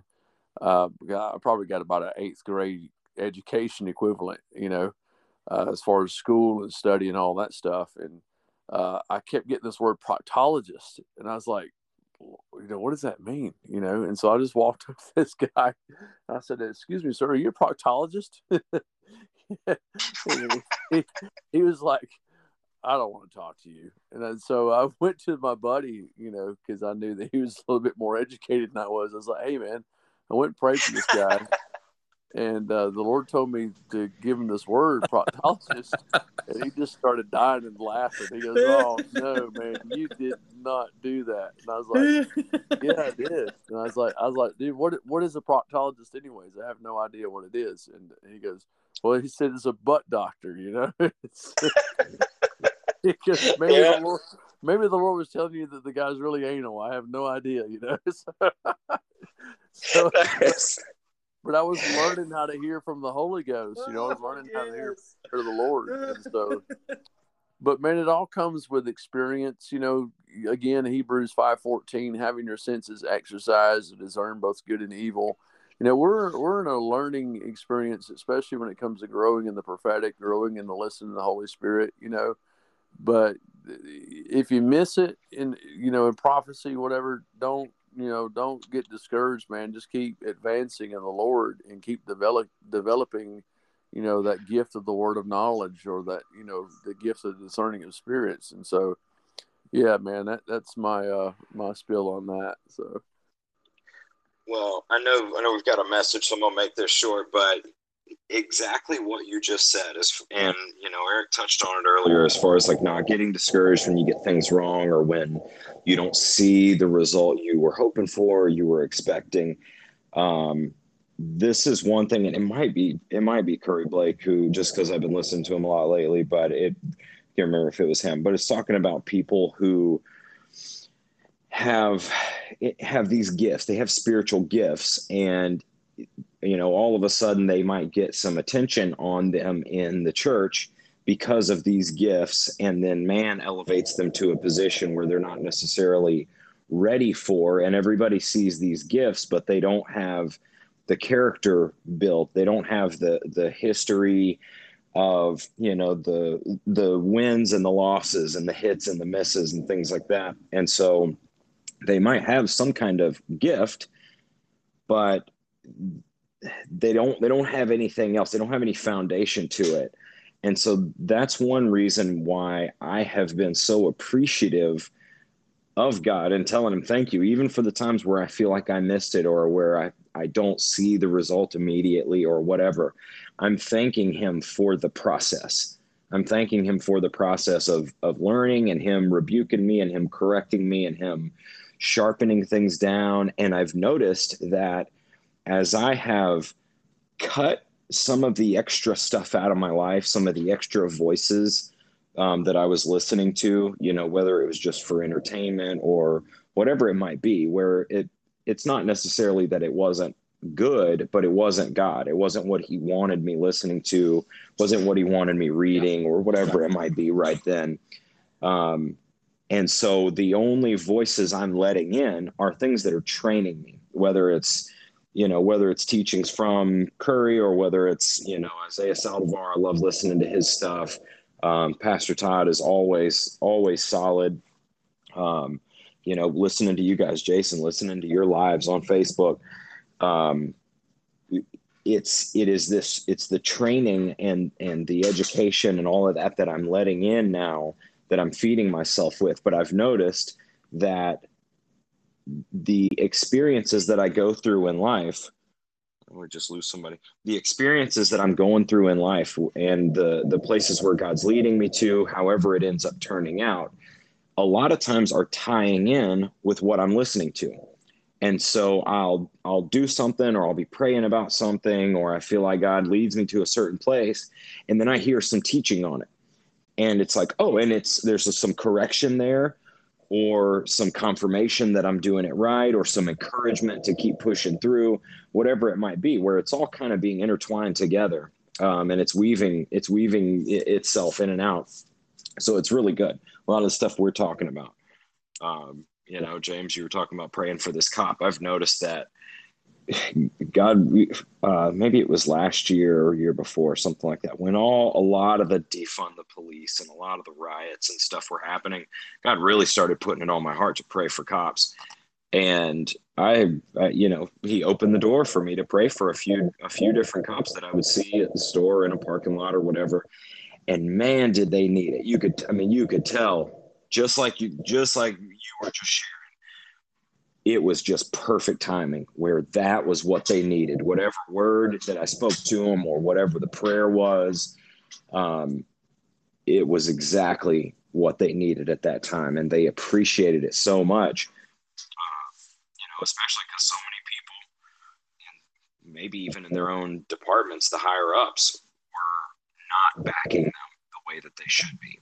the people that they were out there trying to protect and serve and and do whatever for were coming against them. And so it's like to have somebody come up and, and just show their love, their appreciation, um, the encouragement from the Lord, they needed it. Um, so it's just stuff like that, you know, just all these little things that God shows us and teaches us and corrects us. It's really cool. You want to play was, that message?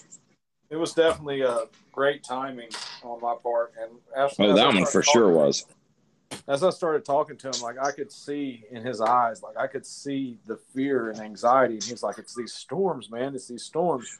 But uh, I want to jump on this uh, comment real quick. It's Annie. Let's see what she's got. Hey y'all, I'm glad I could catch y'all a little bit earlier tonight.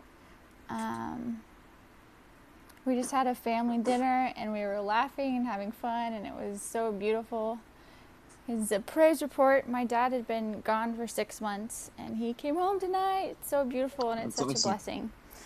Um, God is good. He restores. Um, and lately, we've been going through uh, this series called Torchlighters on YouTube, hearing about all the church history and testimonies of people, and it's really cool. It's a really cool series. Torchlighters. So everyone check it out or have kids and stuff. Bless y'all. Bless you, sister. Thanks. Thank you. Yeah, we'll check out Torchlighters most definitely. I'm uh, going to for sure. But yeah, uh, so uh, really, let's uh, try to get back in on the, the gifts of the Spirit. Because uh, Travis, uh, did you ever get turned to First Corinthians 12 there? Yeah, I was reading some of it. Yeah. All right, uh, Travis or Eric or even Joshua, any, either of uh, the three of you guys, uh, y'all want to kind of like, I don't know, kind of uh, do some teaching on that. I know y'all are more well versed. All I'm going to do is read out of the book, but uh, if there's something that that you know, Travis being new to, uh, I wanted to mention something. Go ahead. Not from not from First Corinthians 12, okay. but Acts Acts 4 um, 13. So, for, for context, this is when Peter and John had been preaching the name of Jesus. There was a, a man who was crippled at the, I think this is the one where they're at the gate. I, I don't know. So, there, there was a man who had been healed by, by Peter and John in their ministry.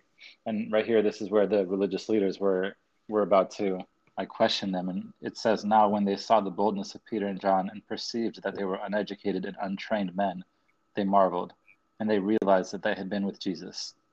So that, that's, that's the first point there. So the the true power in ministry doesn't come from education. It doesn't come from training necessarily. While those things are good and they help, it comes from being with Jesus. That's where the power really starts to flow the next point there is, and seeing the man who had been healed standing with them, they could say nothing against it. So, two parts being with Jesus and then having the manifestation of the power of God. Those two things are what really get the ministry moving and really stop the, the devil from working against it. and then to what, what you were saying a little bit earlier, Josh, about not not partaking in the things that aren't necessarily wrong, but they don't really benefit you, that's that's also scriptural. If you look in 1 Corinthians 10, 23, it says, Paul's writing, All things are lawful for me, but not all things are helpful. All things are lawful for me, but not all things edify. Yep. Let, so let no one seek his own, but each, each one the other's well being. So he's writing, you know, yeah, you know, maybe maybe it's okay, or maybe something isn't wrong to do, but it's not necessarily helpful or edifying so you know it's completely right what you were saying and that we we handle ourselves the same way we don't like partic- participate in anything that's just frivolous or just not beneficial or edifying for us uh, that's yeah. good stuff because I know it changed me as well. I think Josh and I, I mean, we all have different paths that I see in myself at the same time currently. And, and, but I really highly identify with some of the stuff that Josh just came out with and just said, Hey, look, this is my testimony. And one of the things is like that, I realize that he will put in me what I need, what my desires will be. If I trust in God, if I trust in the Lord, he will mm-hmm. put in my desires will be. Because there have been times where I'm like, Lord, well, you know, watching this show on this channel, I at one point in my life when I was more in the world, Uh, that was enjoyable to sit the whole day or the half the day just binge watching, as one would call it, the show. And now, I what where am I going to go? What am I going to do? And then he reassured me, I will put in you the things that you will desire. I will give you the holy things that you desire. That will, as you said, Eric, will by him. Yeah, Psalm Psalm thirty seven four. Delight yourself in the Lord, and He will give you the desires of your heart. You, you can look at that in two ways. You can say, okay, so this is the desire of my heart. God is going to give it to me, or you can look at it and saying, you know, God is actually going to give you those desires in your heart. He's going to direct your heart to desire the things that He wants for you. And I yeah. think it's both. I do. That, that's what I've noticed more in my own life is that He has changed the desires of my heart. He's changed the things yeah. that interest me and that I want to do and that I want to fill my time with. Um, you know, a lot of people talk about like getting saved or they talk about heaven and hell and they're like that you know being a christian looks boring and i don't want to do these things and whatever and it's like this is all i want to do now. There nothing of the world is is of any interest to me. None of it is enticing to me. None of it you know whether it's music or television or any of it i've noticed that over the years less and less of it is appealing. And the things that I get excited about doing is are, it is God's will. It is the things of the spirit. You know, I mean, we, I shared it with you guys before we took off to go on our beach trip where I was like, you know what? I'd rather cut our day short and come back to our church instead of staying down there and going to visit a different church, even though, you know, the guy's church who we were talking about going to, he seems like he's got a really powerful ministry and all that. But with what with what God is doing at Christ Fellowship, I was like, I'd I'd rather spend one less day at the beach and get back get back to our church, especially after this past weekend. But it's like, man, I I was on I was on a Holy Ghost high for half the week, just from what just from what happened this past Sunday night. And you know, I shared with you guys two hours in. I only made it two hours in. I didn't even finish the whole service, and not because I had to go to bed. And I was like, "Oh man, I gotta get back." Dude, and but here's the thing, and this kind of ties into what we were talking about earlier with people not being able to receive, you know, whatever it might be, whether it's a prayer or healing or, um, you know, a word or whatever it might be. It, I have shared with so many people, attempted to share with so many people what God's doing up there the miracles just you know holy spirit falling on people the just everything that is happening the salvations the prophecy everything. I mean we're literally every single week we're literally living out the bible. We're witnessing it we're living it we're experiencing it. And this past sunday night was the most intense and most powerful uh, church service. I don't even want to call it a church service because that I feel like that minimizes the move of God that was happening. And yeah. people, people, I, I, I see it on their face. I hear it in their words. Um, I try, you know, I'll share, I'll share the stream with them and be like, hey, just tune in and watch it. And you can tell that it's not, something's not clicking. And I, you know, it's, Jason said it earlier, it might be traditions, it might be, some kind of stronghold that they've built up. Who knows what it is every time, but I've I've watched even spirit-filled believers that I know and I'm like this person I know will get it. This they're they're only they're only 45 minutes. They're closer to the church than I am. They're going to do whatever they can to get up here and experience God's presence and God's power and see what he's doing. And it just doesn't register and it blows me away, but I, you know, everybody's got their timing, I guess. Everybody's got their things that that they have to work through or to get past. Um, but man, this um, this past Sunday, dude, I didn't even get home. I was driving at first, and I didn't even get out of Cumming And I, you know, God kept like prompting me, like continue praying. And so, you know, my boys and my cousin, they were they were talking about what happened. They were talking about different things, and I was like, y'all got to be quiet I'm still recovering from what happened. God was prompting me to continue praying in the Holy Ghost. And so I'm sitting there praying in the Spirit. And he comes over me so strong again. I had to pull off. I had to pull off. And I, dude, I fell on my knees, like overpowered in the Holy Spirit in a parking lot on on 20, headed back. I, like I said, I didn't even make it out of Cumming. And I'm on my knees in the parking lot, just going in, going in in the Holy Spirit, praying in tongues and crying. And I'm I'm drunk in the spirit. And they come around after about 15 or 20 minutes. And my wife and my cousin pick me up and they put me in the back seat of my own truck. Chris, my 11 year old, he's laying there he's laying there and he like he like scoots up next to me and he's holding my hand and he he told me this later on that he started praying that I would calm down because I was still going off I was still going off praying in tongues in the back seat like just this was one of those times where I couldn't stop you know right. there are times where there there are those times where you can control it you can turn it on and off I couldn't stop and he grabs my hand and he just starts quietly praying that I would calm down. And yo, I got slain in the spirit in the back of my own truck. I was out. They took me home. they took me the rest of the way home. And I was laid out in the spirit. I was still conscious. I was still awake. I knew what was happening, but I was out. And it was just funny that the the glory of God, like he it wasn't done because the service was so powerful. The most beautiful the, part of that whole thing is though, Joshua, is that just goes to show that we we are the church, the body of yep. Christ, that we don't need a structure yeah, man. to have an encounter with God. You know, yes, it, it did come from you encountering God at Christ Fellowship, but it was so heavy and so thick that you couldn't even make it 15 minutes down the road before yeah. it was a full blanket cover yeah, man. Just engulfed with the Holy Spirit. That is beautiful, man.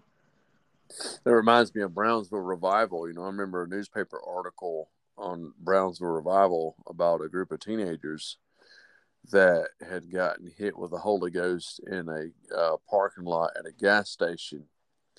And they were all, I mean, this is in the front page of the newspaper of all these kids just laid out in the parking lot where they took the church bus to this revival. And after leaving the revival, they stopped to get gas. And all of them are laid out explaining the Holy Ghost at a gas station, man. Speaking in tongues and just you know just oh, hammered hammered on on on the Holy Ghost. And so, you know, I I got to go to Brownsville when I first got saved back in the '90s, man. And so, man, it was such a powerful move of God's presence, man. You could feel the tangible presence of the Lord in the parking lot when you pulled up pulled up at that building. You know, it was just phenomenal the outpouring that took place. And it lasted for nine years, man. And so uh oh, wow. it was just phenomenal. You know.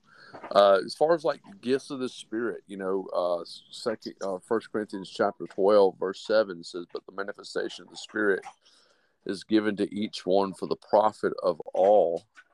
Um, the Apostle Paul says, he says, uh, for one is given the word of wisdom through the Spirit, to another the word of knowledge through the same Spirit, to another the uh, uh, faith by the same Spirit, to another gifts of healings uh, by the same Spirit. And uh, Paul says that to, to the, another the the um, the working of miracles, mm-hmm. prophecy, discerning of spirits, kinds of tongues, to another interpretation of tongues. You can group uh, the works of the Spirit or the gifts of the Spirit. A common way to group the gifts of the Spirit is through uh, three different ways. We got the gifts of revelation, or revelatory uh, gifts, which is the word of knowledge, the word of wisdom, and the discerning of spirits. Then we have the gifts of power, which is faith, gifts of healings, gifts of miracles. Then we have gifts of uh, inspiration or uh, divine inspiration, which is the gift of prophecy, the gift of tongues, the gift of interpretation. That's a good way to break down or categorize those uh, nine gifts of the Spirit. You know, you guys heard me teach on the lampstand before and how that on the lampstand it was seven pipes. It was one the Spirit of the Lord was the center pipe, and then there was three stems on one side, three stems on the other side, uh, which you know makes up six stems, and six being the number of man. When man's tied into the Spirit of the Lord, we're complete in Him, right? Where He is the center stem, He is the one that flows through us. He is the center of all that we are. He lives, resides, moves, has His way inside of us. And then, you know, on the lampstand, there was nine pomegranates and buds on one side and nine, pomegranates uh, blossoms and buds on the other side which represents the nine fruits of the spirit and the nine gifts of the spirit. Now there's a difference between flowing in a gift versus flowing in the spirit, the spirit of wisdom or the spirit of counsel or the spirit of might. You see the bible says that jesus was given the holy spirit without measure which tells us that hey there's degrees of the anointing or there's degrees or measures that we can tap into. And at the holy spirit without measure we can um, tap into levels of the spirit where we're no longer just flowing in a word of knowledge but we can access the realm of the spirit of knowledge where things become known to us and it's an unlimited uh, resource or unlimited uh, unlimited outpouring of supernatural knowledge flowing in our lives. You know, in Zechariah, Zechariah saw a different lampstand than Isaiah's lampstand in Isaiah 11 2. Zechariah saw a different lampstand, and Zechariah saw a lampstand that had an endless, ceaseless supply of golden oil flowing into the uh, into the cups. Uh, so which I believe that's a prophetic end time anointing that's going to come upon the body of Christ because Peter said in Acts chapter 2, in the last days, God said, I'll pour out my spirit upon all flesh. Your sons and daughters will prophesy, your old men will dream dreams, and your young men will see visions upon your handmaids and upon your handmaids, and I will pour out my spirit. You know, the Lord the Lord declared that. And he was repeating what Joel preached in Joel chapter in Joel chapter two, Joel two twenty eight. So uh, that was the only language or the only uh, you know the only thing that Peter could point to was this is that this is what Joel was talking about that's going to take place. But I also believe that an end time anointing is going to come upon the body of Christ that we have the spirit without measure, that there's a level of glory that's going to come on the end time bride that we're going to not just flow in a word of knowledge, but we're going to flow in the spirit of knowledge. We're going to have an endless, ceaseless supply of the anointing that's going to flow on our lives. And it's for harvest, it's for the nations being awakened, it's for the desire of the nations, or the nations coming into the desire who is Christ, who is Jesus, to the increase of his government, there'll be no end. And so, uh, you know, just to categorize the gifts there, you know, the the the uh, the the gifts of revelation, the word of knowledge, the word of wisdom, the discerning of spirits, and you know uh, both gifts flow within prophecy when it comes to uh, First Corinthians chapter twelve. Uh, prophecy can be seen as God's perspective of His heart, uh, while while these two gifts, which is the word of knowledge and the word of wisdom, uh, are, are, are flowing there. We can see that those are are are, are are revelatory gifts. Uh, the word of knowledge, the word of wisdom are supernatural. They're supernatural fragments of information that are given by the Holy Spirit. Uh, they're supernaturally given and are they're not and they're not dependent upon our own natural understanding. Like I said, a word of knowledge can come in like an abstract thought. You can be thinking Jesus, Jesus, Jesus, Jesus, and all of a sudden gallbladder pops into your to, to your conscience. Well, that's a word of knowledge. And so Proverbs 25 2 says it's the glory of God to conceal a matter, but it's the glory of kings to search things out. And so when I'm mm-hmm. praying Jesus, Jesus, Jesus, Jesus, Jesus, and all of a sudden I get the word gallbladder pops into my spirit, man, or pops into my conscience, that's the glory of God that is, is revealing revelation. I love what Bill Johnson says. He says that the Lord does not hide revelation from us, but he hides revelation for us because God's the greatest treasure hunter, right? He wants, he desires us to search him out and to ask questions, right?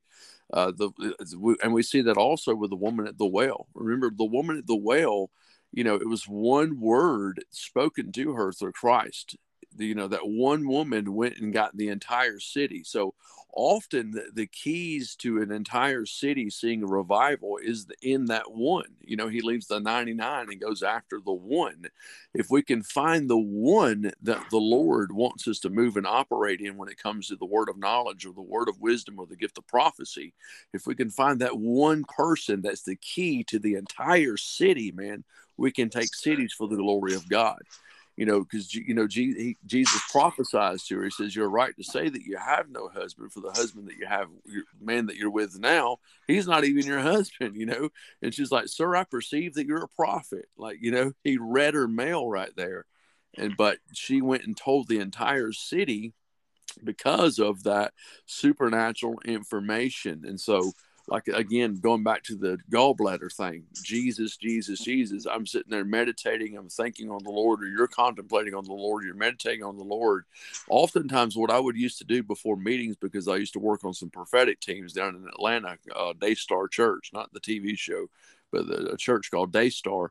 What i would do is i would position myself and i would posture myself in prayer before the service and i would have a pen and a notepad and I would just lay there on the floor and I would just seek the Lord. I would meditate on the Lord and I would just be praying, Father, I just love you today. I magnify your name. And, and I would just stop and I would just listen and I would wait for Holy Spirit to speak to me. And I would write down whatever Holy Spirit spoke to me. I would write down uh, neck pain. I would all of a sudden I would begin to feel pain in my neck that I didn't have prior to walking into the building. And so I knew that was a word of knowledge or a bodily impression that the Lord was giving me through the revelatory gift of the word of knowledge that God was giving me insight with someone in the room that had pain in their neck. And so I would write down pain in the neck. And then I would begin to push God for details because it's the glory of God to conceal a matter, but the glory of kings to search it out. So I would search out the, revela- the revelation that the Lord was giving me. And I would begin to push God for details. Okay, Lord, I got pain in my neck. Is it for a male or for a female? And all of a sudden I'd feel a check in my spirit that it was for a male. So I'd write down male. And then I would push the Lord even more for details and said, Lord, all right, Lord, what year did this happen in? you know, and, and, and dude, I'm telling you, man, when I began to exercise the, the word of knowledge and begin to uh, uh, discern the Holy Spirit when he was speaking to me, man, I would get not, not just one detail, not just, you know, the pain in the neck, but I would get the pain in the neck, the year that it happened to, uh, the year that it happened in, that it was for a male and how it happened uh, so uh, you know when we're we're pushing to to grow in the realm of the spirit, uh, I would encourage you to do that as well, man. Start you know start practicing that.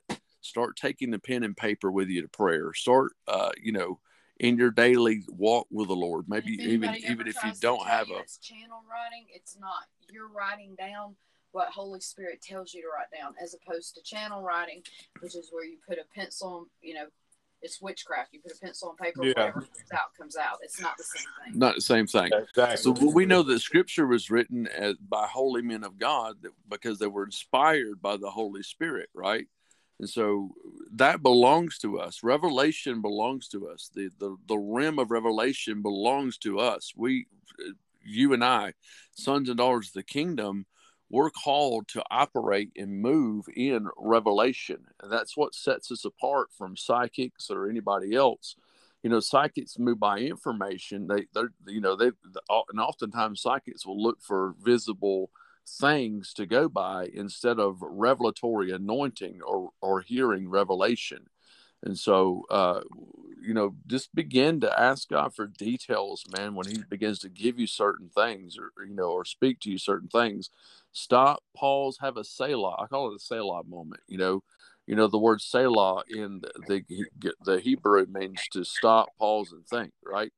But have take a Selah moment and begin to stop, pause, and think and listen to the Holy Spirit and ask Holy Spirit questions and Holy Spirit will start giving you deep details, detailed words. Because if we'll if we'll wait on the Lord to speak to us, man, a detailed word will be greater than just a small impression in our body. We'll graduate from, you know, just impressions to revelation to revelation. And when we start moving in revelation, then you're more confident to step out more and, and prophesy what you're feeling the Lord say to you instead of questioning the person if this applies to you. Does that, does that make sense? Your your yeah. level of the anointing will grow because you're growing more confident in the gift because you start working the gift, and when you start working the gift, the oil increases more in your life. It's really good. James, you want to hit play on that message before we go on? The lady at the well, I could see her running back into the city because everybody knew her and the glory of God was upon her. And they seen something they'd never seen on her before because they all knew her. You know, it's that's a good word. If we could find the one, I love that.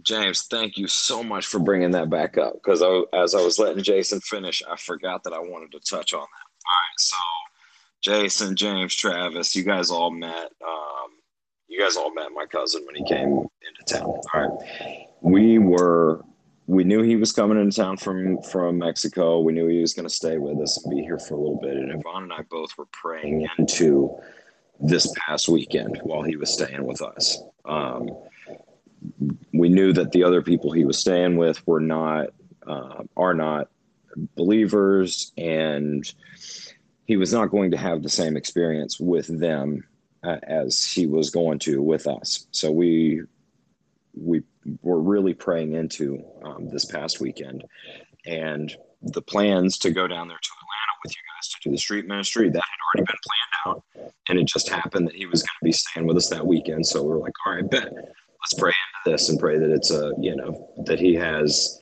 he has a great experience, but that he sees he sees God move in a different way than what he's used to, in a more powerful way. God meets him where where he needs.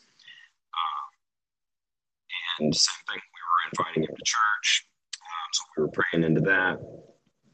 And then we, uh, Jason, I shared with you, you know, when I when I called you that day asking about the blessing spoken over Yvonne and I's marriage and all that. And then we decided to all get baptized as a family on Sunday night at the revival service. And so, because uh, Hector was staying with us, I told him, I was like, hey, brother, I want you to get in the water with us. And, you know, this is what we're doing. This is why we're getting in. I want you to be part of this. So he got in the water with us. But I told him right before we took him to uh, the other family member's house who he is staying with now and he's going to be working with this week, I guess, uh, or last week, whatever. Um, I told him, I was like, dude, we were praying for you and praying into this weekend. I said, but you got the most power packed weekend ever. I was like, you saw. Man. I was like, you saw downtown Atlanta, you saw Demons Manifest you saw people give their lives to Christ, homeless guys come down, get filled with the Holy Spirit, get laid out. You came to church with us on the most powerful service that any of us have ever experienced. You got not ever. not only not yeah, not only so we we went down to Atlanta Saturday, Saturday during the day, Saturday morning, whatever that night, I shared with you guys a little bit that we went to one of Yvonne's family members' house, and they asked me to, oh, because I jumped off the, yeah, I jumped off the call early that night, just real unexpectedly, because they asked me to pray over their marriage and pray over their house, and um, you know, the he was like, "Do you feel anything?" he was like, "Do you feel anything in our house?" I was like, "Uh, yeah." And it was the same thing with the the those it was a few different things. It was words of knowledge, but it was discerning of spirits as well, because they asked me to go into each room, like go through the whole house. And I went into each room and prayed. And every single room I went in, Holy Spirit was downloading to me like, here's what here's what's over the whole house. Here's what's in the master bedroom. Here's what's in this these the youngest kids room. Here's what's in the middle kids room. Here's what's in the oldest kids room. And it was it was a different spirit over every single area and it was like the the youngest kids room. There was a spirit of fear in there. And so i was in there praying and, and binding stuff and breaking stuff and speaking peace over it and um, you know praying that every time these little girls would come into this room that they would feel the uh, that they would feel supernatural peace you know jesus the prince of peace. So all, all of these things. And when we when we left he was like how did you? Because he was outside talking to the oldest and he was like how did you know all of that stuff about her. And I was like, I, I didn't. I was like, Holy Spirit was showing me that stuff. And he said, I was outside talking to her, and every single thing that you said, because he had not seen her since she was a, since she was little, because he lives in Mexico. And he's like, everything that you just said, she was sharing with me outside, like right now. And he was like, How did you know that? He kept asking it. How did you know that? I was like, Dude, I didn't. And I said, She she does not open up. She's never opened up to me about anything. She's very closed off. And I said, I didn't know any of that stuff. But when I was in her room praying, these are the things that Holy Spirit put on my heart to pray for and that He showed me. And so that's what I prayed. And when her dad is asking, What are you feeling in, in the house? What are you, you know, as you're praying, we asked you to pray. What are you feeling? And I share, and he's like, How did you know all that stuff? so he got to experience those those that discernment of spirits those words of knowledge while we were in there and it was in real time that she told him outside of the house exactly what God showed me inside the house. Real time revelation that he got to experience that he had never experienced before. Then on Sunday night, when we were in the water, not only did he get to experience everything that happened on stage and through the pastors and all of that stuff, but when we all got in the water, the lady, there was a couple um, that baptized us, and the the wife had words of knowledge and prophesied stuff over him, and he he was asking Yvonne, he's like, you told her that stuff, didn't you? And she's like, what are you talking about? No. She's like, you were with us the whole time. I didn't, I didn't tell her anything. And he's like, how did she know that I sing? And we were like, God told her that stuff. I said, remember last night how Holy Spirit was revealing this stuff to me about the other family members? And you asked how I knew that. And it was impossible for me to know that because you guys were outside. The same thing happened just now, but it was for you. And I said that the the stuff that this lady knew about you that you're a singer and that you're a musician and that she prophesied over you that your mouth is going to be a trumpet and all of this stuff th- that was God revealing that to her about you. And we were like nobody's telling these people anything about you. And so it was I mean power packed, but it was just God's revelation in real time. And tying it back to what um, what James was just talking about a minute ago, what Jason said earlier, the, the one, the one, the, the, the lady at the well, she was the one um, turning that city upside down. All right. What Yvonne was praying for him was that whatever God did, whatever God showed him while he was with us, that he would take that back to his city in Mexico. That's good. And that's what we are believing. We were believing for, we saw it happen, and now we're believing that he is going to go back a, a completely different person well, because God has revealed stuff to him. God has shown him his character, his nature, a whole nother level of of power and of all of this. And Joshua, he's going to go back as a different person. Yeah. Didn't I uh, prophesy over him that he was going to bring revival back to his city as well? I think so. Yeah, because you were saying stuff. You were speaking stuff over him after we got out of the water. Um, yeah, I don't recall what all I said. It was. I don't remember either. It was so heavy there, man. The, I mean, he, it was, dude. It was the whole night. I'm telling you, that was one of those nights where being drunk in the spirit was a was for real. Yvonne and I both like the next the next day she was like, I'm still feeling it. She was like, I feel like I'm high. And I was like, Yeah, me too. Yeah. Like for real. Oh, I was tired, dude. I was wore out. Like if you can be hung over in the spirit, dude, I was I was hung over in the spirit. Yeah, uh, no, I was, dude, I was, I was high in the Holy Ghost for a couple of days, and it was, it was for real. Like there was just this buzz over over our brains, over our spirits, and it was like I still, I told her, I was like, I still haven't recovered from the other night, and it's awesome. Um, hey, John. But yeah, yeah, man. Hey, is Hector in in Rossville, Georgia now? Yeah. That's crazy because I don't know if you remember our conversation. It might have been a private conversation, but I told Hector that's where I'm headed. That's my church. In Roswell, Georgia? Georgia. Yeah, well, it's on the outskirts. It's actually East Lake, Chattanooga, but I could hop out of the church across the street and I'm in Rossville. No, oh, you're saying Rossville. No, I'm saying yeah. Roswell. Roswell. Oh. Like Roswell, New Mexico, but Roswell, Georgia. Okay. Down closer closer to Atlanta. That's a okay. big old hop. Yeah, I was about to that's, say. yeah, like, that's a big hop. That ain't, that ain't no hop from Chattanooga. well, you no, know he does have that long stride. He, he has that long stride, y'all. there you Hey, Jason's right there with me. Might be a hop for y'all. Yeah, it was hop funny skip. when you posted that video or that uh, picture on Facebook. They were like, "Yeah," and the dude who's standing six inches taller than the guy in the top hat. like, yeah, dude, he's huge. Yeah, that was funny. So I got a question for Jason.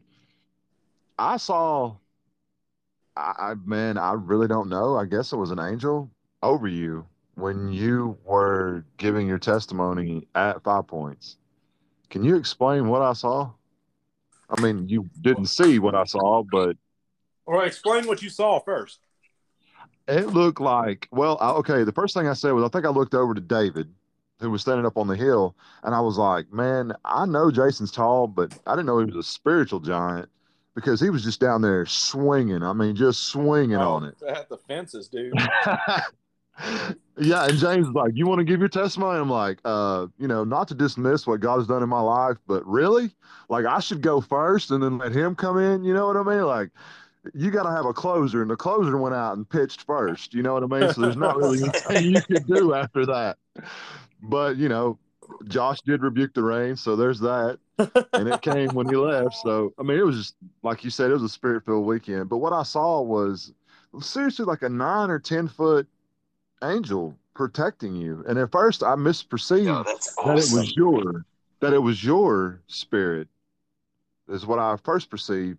But now maybe some clarity from God, from the Holy Spirit, that it was actually a protective angel over you. That's awesome. It was it was my glorified body. Hallelujah. Yeah, Did it have hair? Did it have hair? That's what I want to know. If it had hair, it was my glorified body. Brother, it was a warrior. It was a soldier. Did it was like full awesome. That's what we need to know. Let, let, full, all you need there? to know was he was stoic and had a sword posing in position like I wish you would. Dana Dana said it was her. She was there in the spirit. That's what it was. Wow. let me tell you. I'm encouraging this. Uh, I didn't know this until the following Sunday uh, our pastor, many of you guys know that we just got plugged in locally somewhere, and just the Lord just kind of set us down with a home group thing, uh, and just kind of been really encouraging us to kind of get part of a local fellowship, which you know was a big deal for us because you know we were we were we were still carrying a lot of hurt from church hurt and stuff. So, any, anyways, we we got we got freed up from that, got free from that, and the Lord's been calling us to a local fellowship. Well our pastor, and this ties directly into what you're talking about, Travis. Uh, our pastor was praying, and he said, uh, "Lord, I just loose, I just ask you to loose comforting angels over them in Atlanta." And the Lord rebuked him, and he said, "I don't want to loose comforting angels. I want you to command. I want you to." Tell me to release warring angels over them while yeah, man. And I was like, dude, you have no idea, Pastor. You have no idea at the events that took place while we were down there. I don't, I don't, I don't know if you guys know really. I mean, uh, I'm pretty sure you do. You were there, but uh, you know, to the left of us, the ambulance that pulled up over there to the left of us, man, one guy just got his head beat in with a steel pipe. You know, over four cigarettes. Guys jumped yep. in, beat, beat his head in with a steel pipe for cigarettes. And then, as you guys remember, uh, right at the end of the right right towards the end there, the guy come running down the hill with a whole sign. The sign's mm-hmm. still supposed to hit another guy with.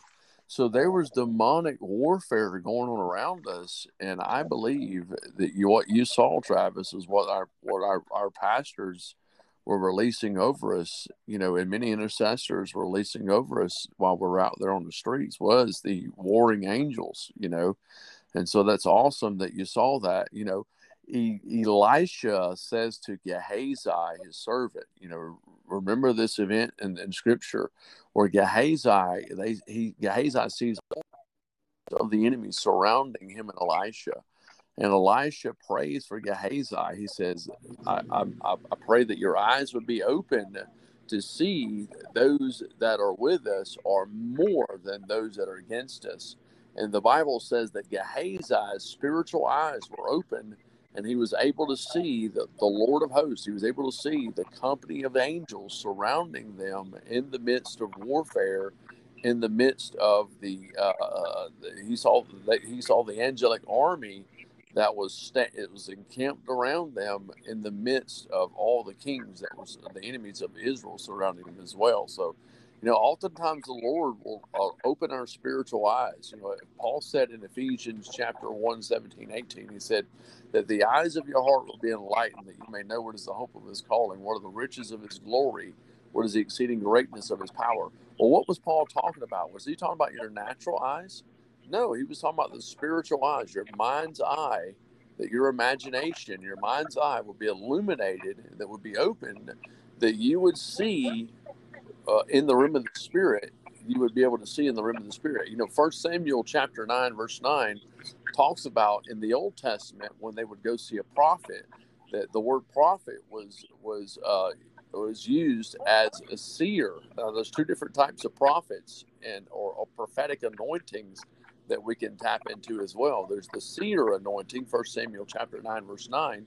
And seers will see uh, exactly is what that is. They see things in the realm of the spirit. It's like uh, they, they just see things.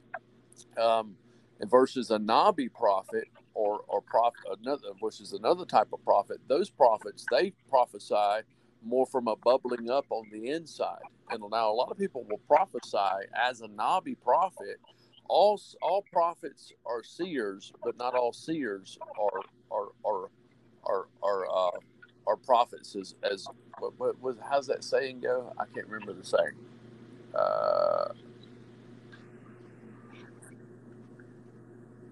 I can't remember. I think it's all prophets are seers, but not all seers are prophets. I can't remember uh, what the guy said. I'll, I'll, I'll remember it in a minute because it sounds contradictory. Uh, maybe I'm getting I'm getting it mixed up, but anyhow, there's the Nabi prophets, and they'll prophesy from a bubbling up from within, versus the seer. The seer will prophesy by what he sees. So it's maybe the, the Lord is opening your spiritual eyes to to see as not calling you a prophet, but to see in that prophet anointing or in that seer anointing or that seer dimension. Uh, so it's, it's pretty awesome that you saw that angel in the realm of the spirit, you know, yeah. Uh, because the Lord is opening your spiritual eyes to be able to discern things and to be able to see things. That's, that's pretty awesome. That's real awesome. The only thing I was kind of able to see was that the light that we brought made the darkness sort of scatter to a big circle around us. Um, but man, that's dude, that's awesome, Travis. Well, it kind of started out right there with our prayer when we uh, met up with you, Jason, and uh, I can't remember your friend's name. I want to say it was Mark or Matt. I think it was Mark, but it was your buddy with the Georgia hat that was it was pretty. That was your uh, tag team partner, is what I'm thinking of.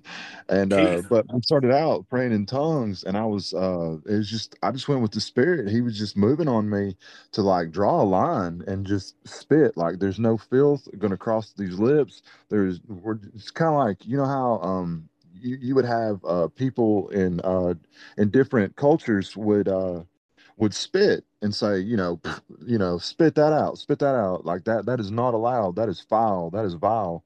Um, I'm not going to allow that. And it was just something that was happening. And I just started lifting my, I was just following the prompt of the spirit and I was just lifting my hand over Hector. And I was just like praying in the spirit. And I had a, and I just kept like drawing a line in the sand, drawing a line saying it finally got so like not violence, not a good word, but it just got so we will not we will not withdraw from this line. We will press forward. We will press forward. There's a battle line being drawn right here, right now. And from this line forward, we will press in to anything that is opposing God's will, oppressing God's children. We are here to love them, to to preach to them the gospel of the truth of Christ and God's promise, the kingdom that we we are here to ask them and to pray to them. Look, you know, we need to repent. We need to to change our ways. I need to change my ways. We need to bring to you the gospel, and we're going to press in like like terrorism that we will not allow a single inch given. And I was pounding the ground, and I still I, I, I wish it was actually a scar to remind me because my knuckles were bleeding from pounding the ground. And it was like I had to pull back. And, and it was like I didn't want to pull back because I was like, God, I don't want to be like the one that went to the prophet and did not quit striking his arrows on the ground because I wanted it to go as far as you want it to go. I want it to go as long as you want it to go. I want it to strike down as many enemies as you want to strike down. And if that means I'm going to lose a knuckle, today I'm fine with that. And he was like, son, you got to go to work Monday.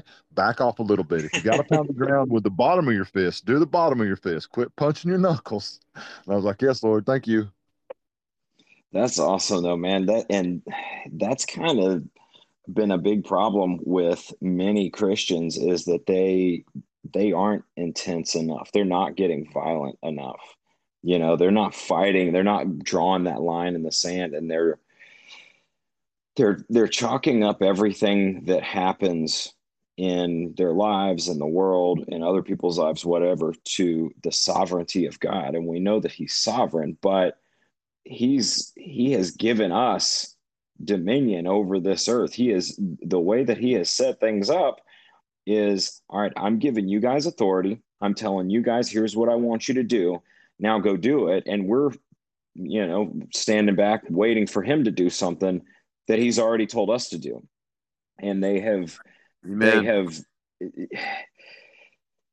they've given up too much as far as you know loving your neighbor and you know the the love of god and the kindness and the peace and all of that they've they've let that go way too far and forgotten that we're actually in a war we're actually supposed to be soldiers we're actually supposed to be out here fighting a battle and yeah we're supposed to we're supposed to love we're supposed to be you know kind to people and all that.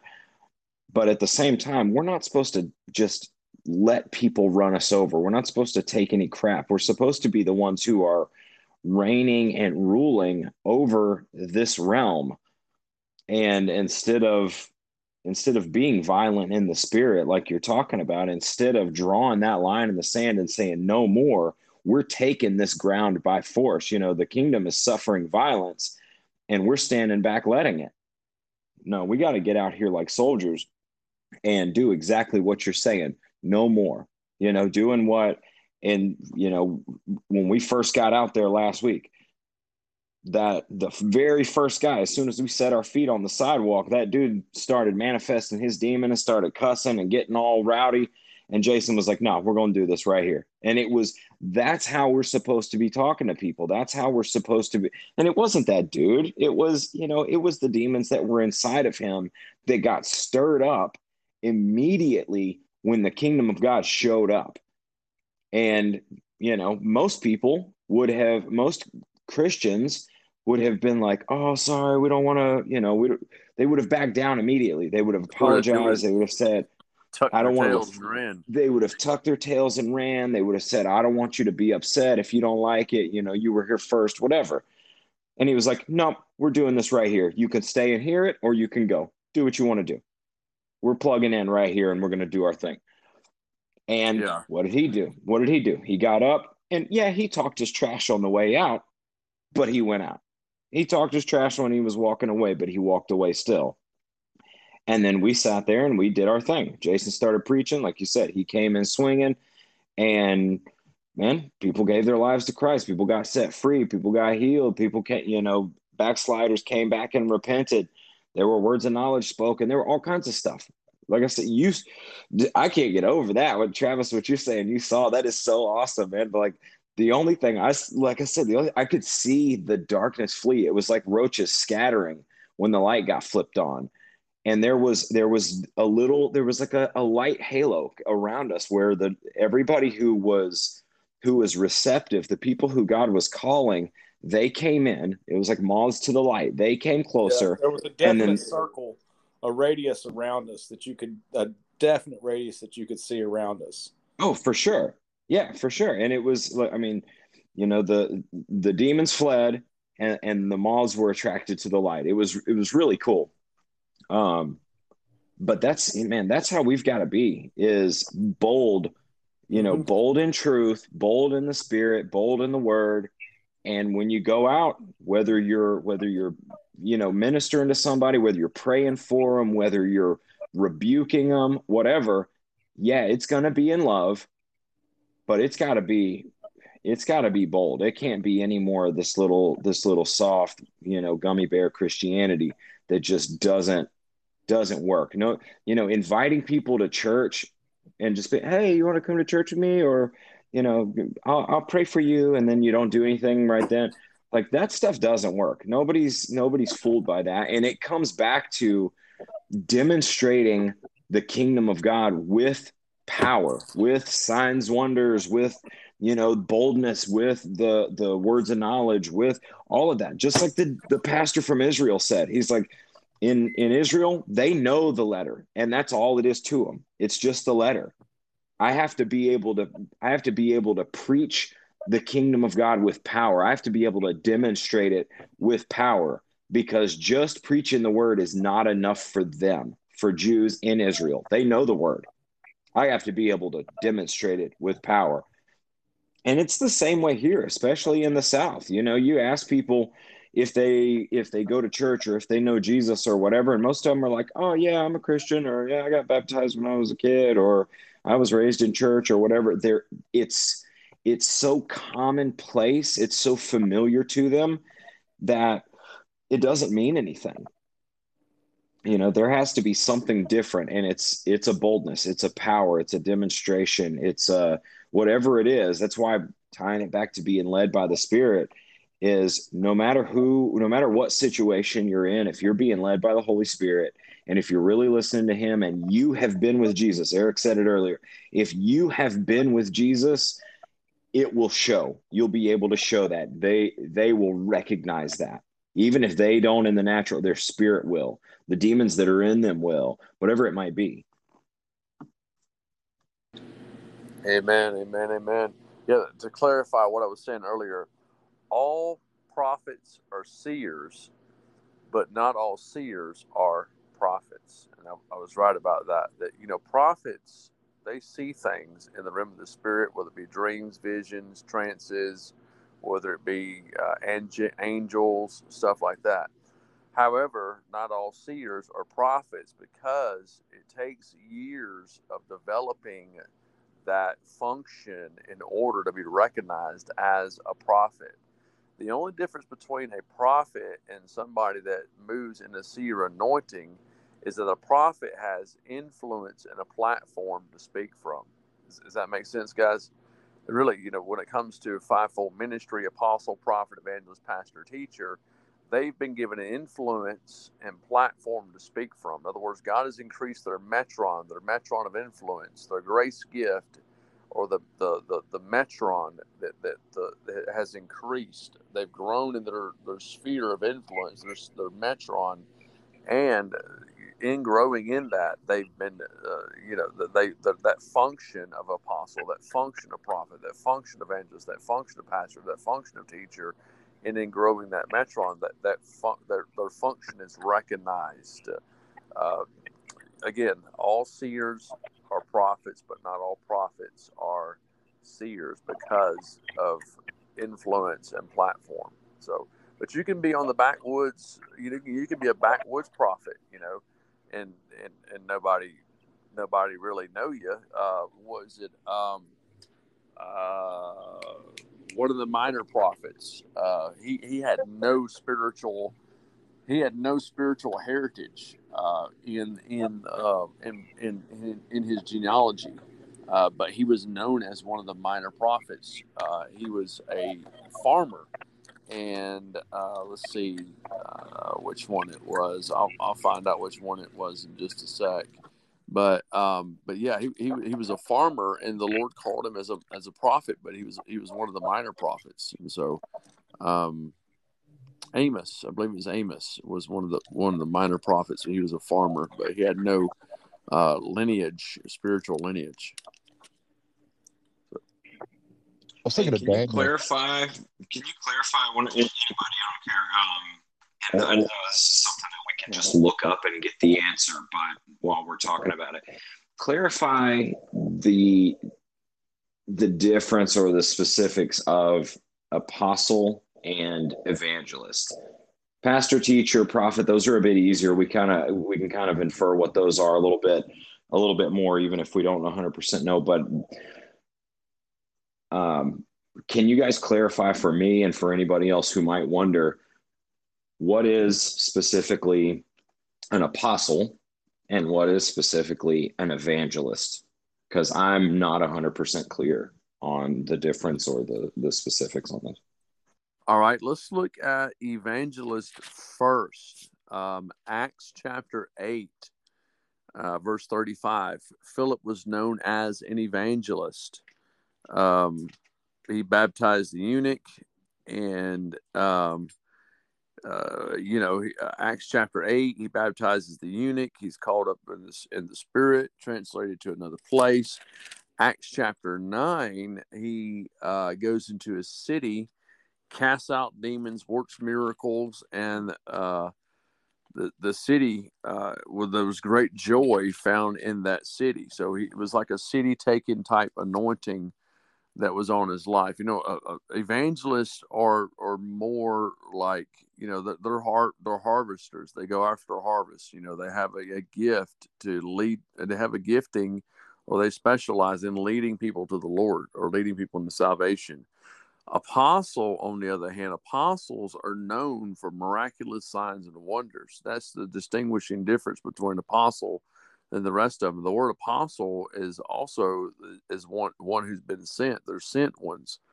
Uh, Paul says this. He said, "From around about Illyricum to Jerusalem, I have fully preached the gospel with miracles, signs, and wonders." So, you know, apostle is not some guy that's got the word apostle on his business card. You know, you know, uh, these days in the body of Christ, I'm not knocking the body by no means, but these days in the body, dude, you can throw a rock in the crowd and hit an apostle.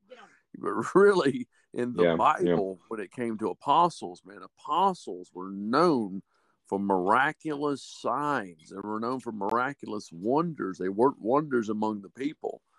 Go. Okay, so an apostle or someone who operates in the office, there's there's functioning as an apostle or any one of the fivefolds functioning as a pastor. Jason often functions as a pastor, but he operates in the office. He is in the office of an evangelist. In other words, um, if if you have a manager you know if, if the owner of the business is out of town and the manager is going to operate in that authority while they're gone they're operating in the office or in the function of the owner but the owner still holds the office of the owner. Does that make sense?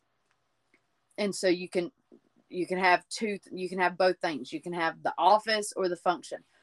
An apostle someone who's in the office of an apostle they're actually an apostle not only will they have the miracle signs and wonders that will be fluent in their life but they will also you'll see that they plant churches everywhere they go.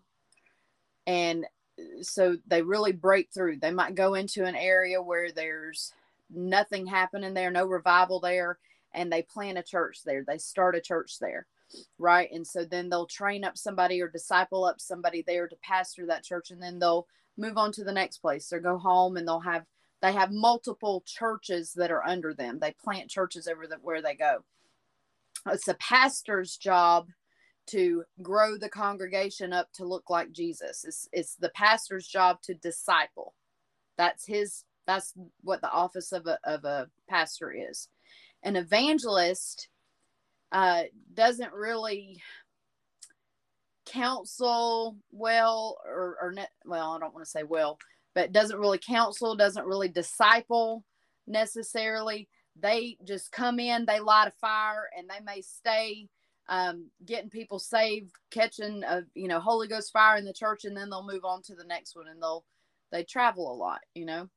Um, they carry they carry a breaker anointing. Yeah, you there's know, definitely the, a the evangelist really carries. You know, you know. I know you guys are kind of A lot of times, the evangelist is mag- the pastor as right. well, not You guys the, are magnifying the Lord to me about going in there and just swinging for the fences. You know, uh, did that. I just felt a real strong breaker anointing on me that day, man. I felt a real strong br- aggressiveness. You know, and it just cracked open, cracked open some stuff. You know, our next outreach, man, I probably will be more than likely handing the mic over to some of you guys first to let you guys get it going, and then I'll just come in afterwards, you know, and, and follow up behind you. I mean, there's times that we went out on the streets and I haven't really preached much. I preached much. I just let the other guys, get other guys do the ministry because I want to see you guys grow in what the Lord has you to to grow in as well. You got something else, Dana? Mhm. Almost every office in the fivefold ministry will function as one of the others. Very seldom do you say, "Oh, well, that person's a teacher and they don't preach, they don't pastor, they don't evangelize, or whatever. They're only a teacher." That's hard, almost never because, and the reason being is because we could never be any of those things if it wasn't Holy Ghost in us causing us to be. And so, I don't remember if it was Paul or Peter that said it, but somebody said, "I became all things to all men." Paul. Paul. And so almost always you're going to see when someone's in the fivefold ministry, you're almost always going to see them function in one of the others. Yeah, you know, and one thing too you got to keep in mind too is that an apostle, apostle will flow in all five areas of the fivefold ministry. He'll he'll flow as an apostle. He'll flow as a prophet. He can flow as an evangelist. He can flow Because he as a, disciple a pastor. He can flow as a teacher.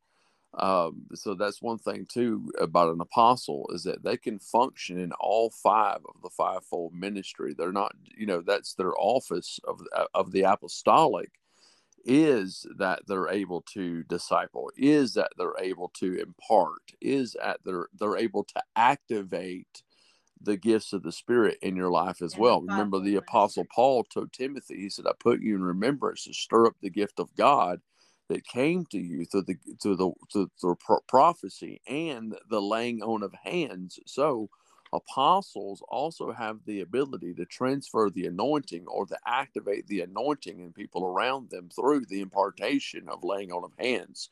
And so uh, that, that that's why you, you know I, I believe that impartation is is is is pivotal, man. Whenever there's impartation lines or whenever I'm you know, I know somebody that flows in the stuff, dude. I'll go and get them to lay hands on me for impartation always because I just honor the anointing. You know, Jesus said, You honor a prophet in the name of a prophet, you get the prophet's reward. And a lot of times when we're that, you know, that could be sowing a seed in the ministry, absolutely. But also it can be you going up and getting prayer, man, getting them to lay hands on you. You know, you want to be activated in what they flow in. And I think one of you guys recently had somebody well, i think it was what was it you joshua that had somebody that laid hands on you and, and called you in eh, called was, was calling the, the the gift out in you and and laying hands on you for impartation so Yeah. man it's it, it's awesome to get ministers to lay hands on you for impartation you know you know it, it, that that's awesome to, to do Yeah, I appreciate that clarification because that's that's been one of the things that um, this guy, the the one that you just mentioned, who laid hands on me and um, kind of s- sent me out officially. Um, that was one of the things that he said was um, that he was an apostle, um, and then like with Alexander Pagani, I he he is usually called like when he gets on his group group calls and things like that with um, Isaiah Saldivar and uh, a couple of the other pastors that they are that they're all friends and they minister together.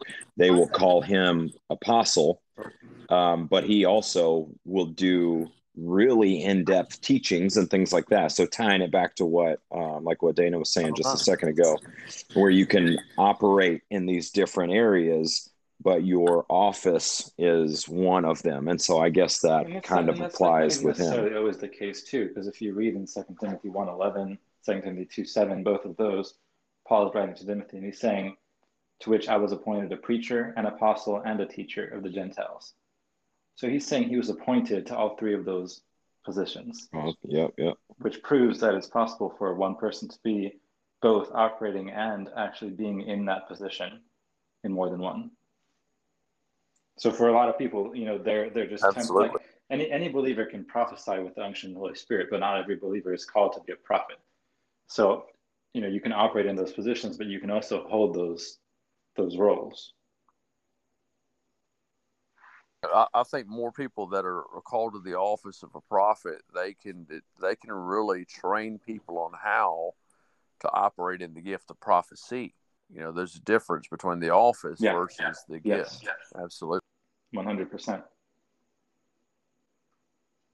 Who was the guy that laid hands on you, Joshua? Um, his name's Gary. Uh, I can't remember his last name. You know the the It main. was uh, Gary Stone. yeah, yeah. I couldn't remember his last name. Joni, Joni's Johnny husband. Stone.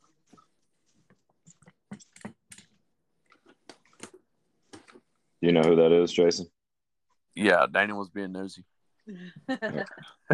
Uh, so speaking of um, Alexander Pagani, like when we were there on that Saturday night, and at the end of the night, he was talking. He came out and he said, "I'm going to come out and I'm going to activate you guys to get into the the uh, ministry of devi- of, of uh, deliverance."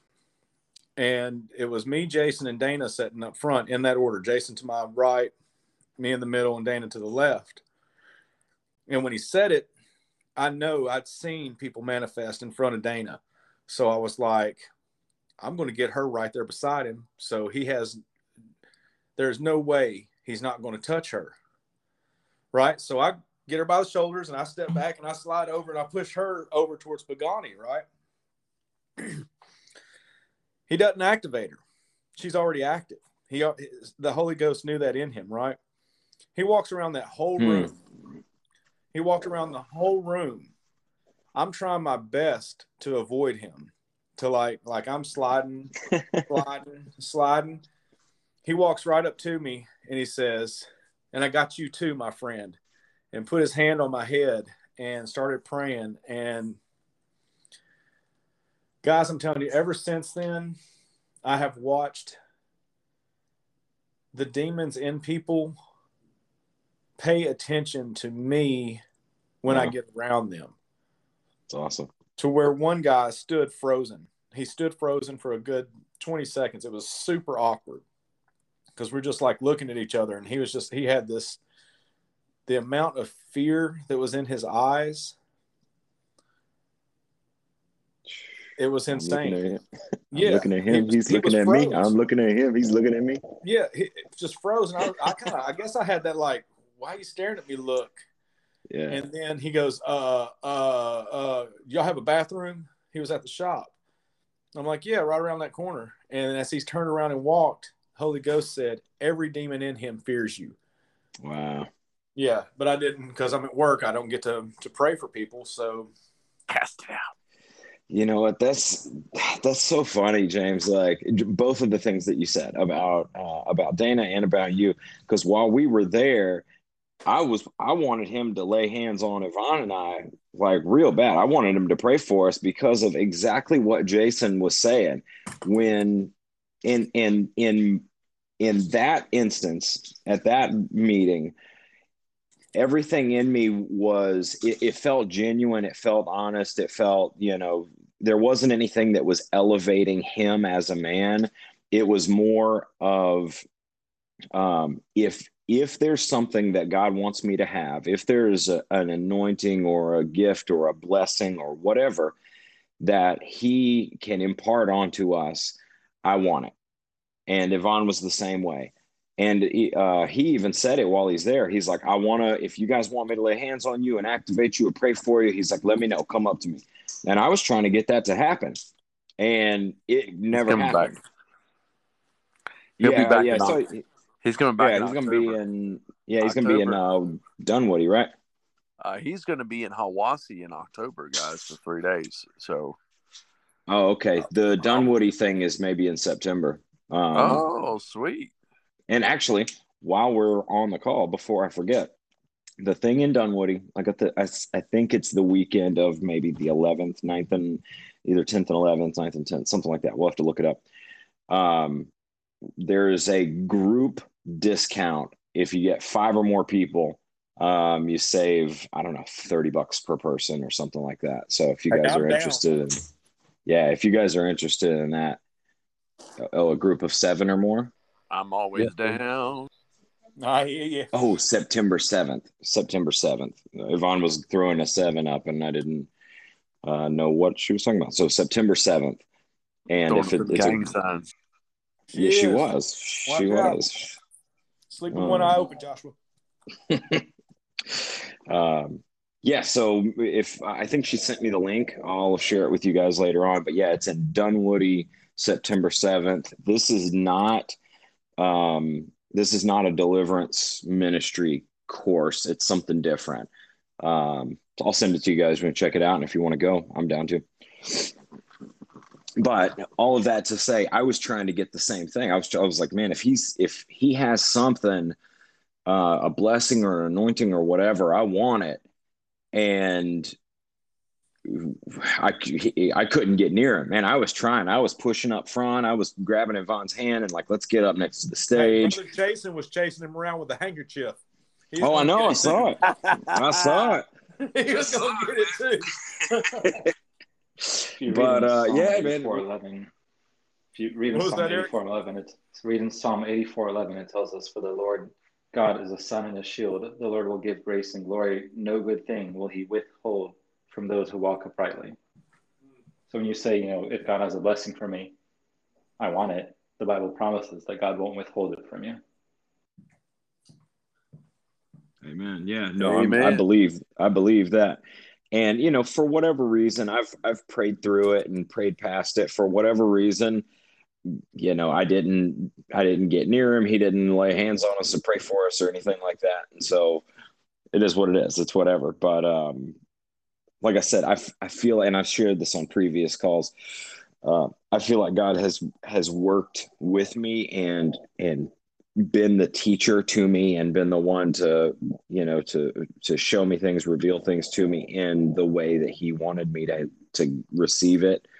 Um and so it's the same way i'm looking at that instance you know.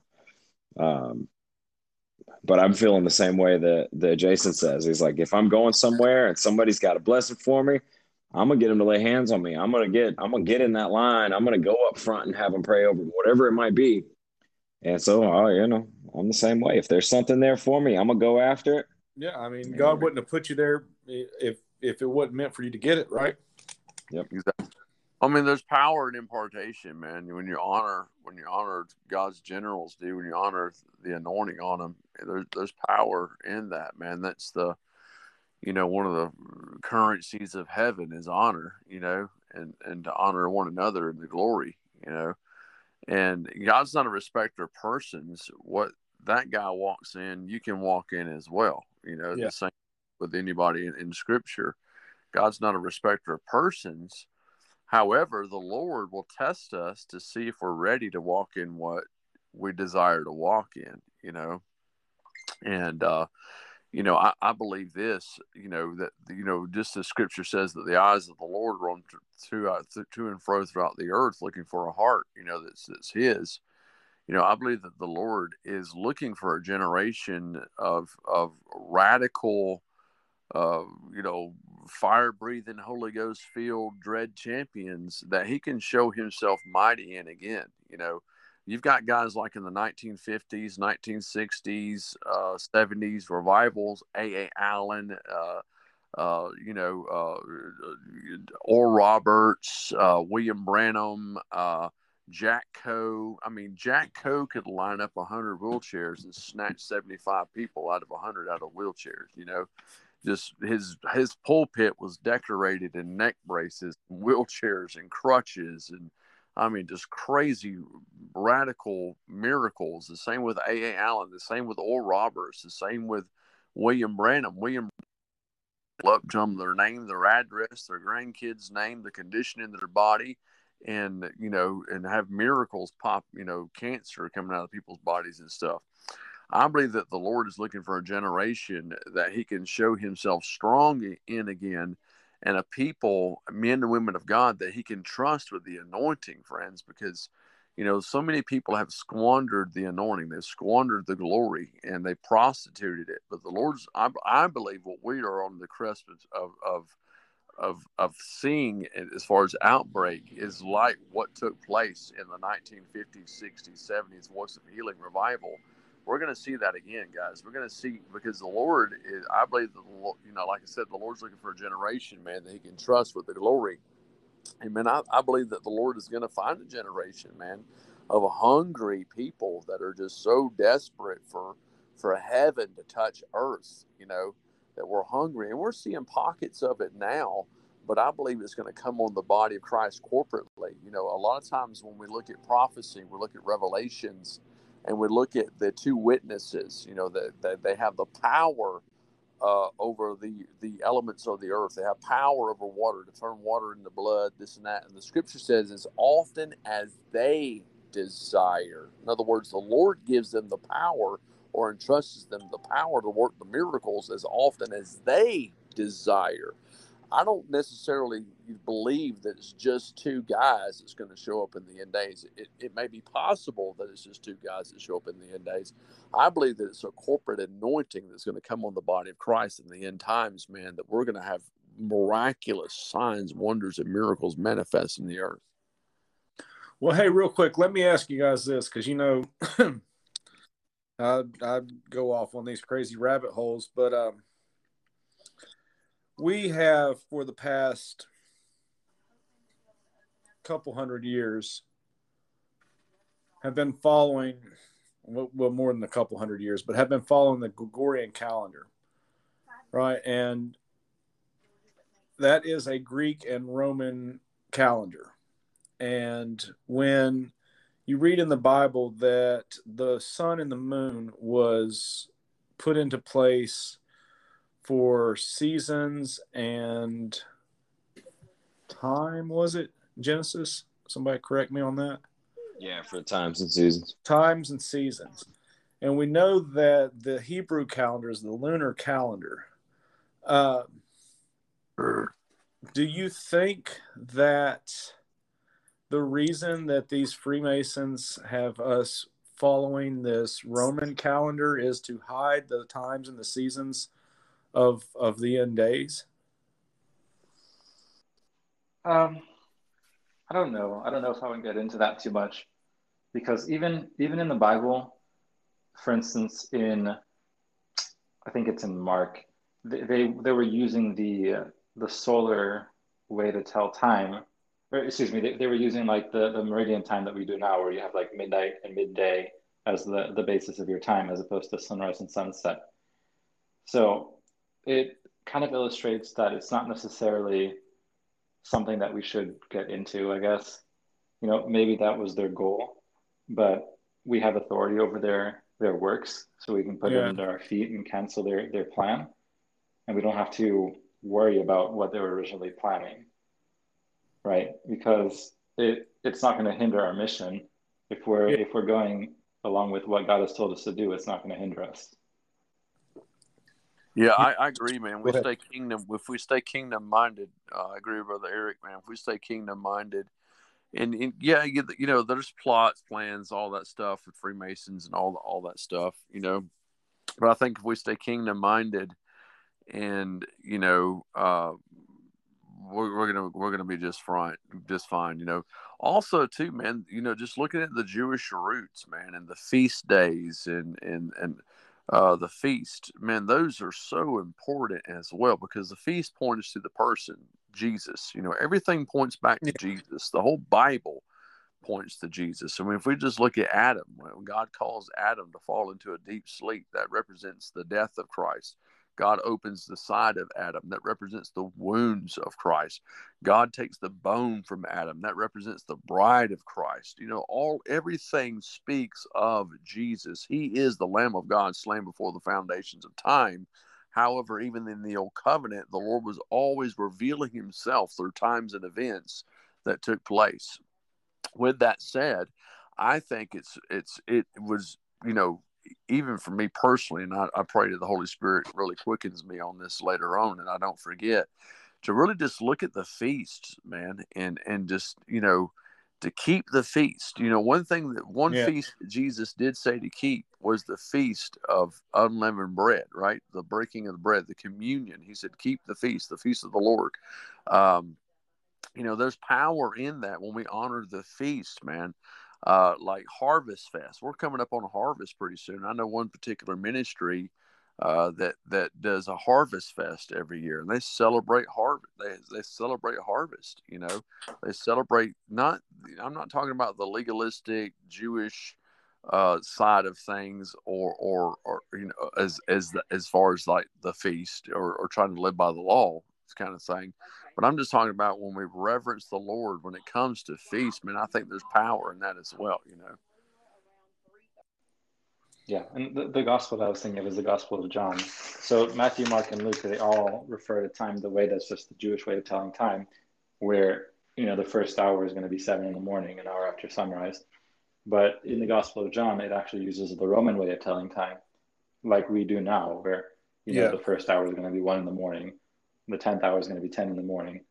So that kind of shows us that whichever way of telling time or telling seasons we're operating in, we we use the one that's going to illustrate to the people because the gospel of john is the gospel to all the world to show the the divinity of christ so we we use the method to operate that people are going to understand so if we go out and we're preaching the gospel and we're like saying stuff in like a time system that the people don't understand we're going to be creating an extra block that they have to cross stop over there. in order to, to reach them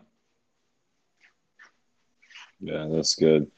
One of the James, this kind of ties in with what what you were talking about, and I I shared um, scripture from Second Timothy. I don't know a week or so ago where it talks about um, soldiers don't get involved in civilian matters, um, and yeah it's that's a good one yeah, and it's one of those things that God's really been putting on my heart a lot lately with because I I, I have always been um, in into the different and I say conspiracy theories only because people understand what that is, but Yeah. normally that's normally that just means things that are really going on that most people don't see.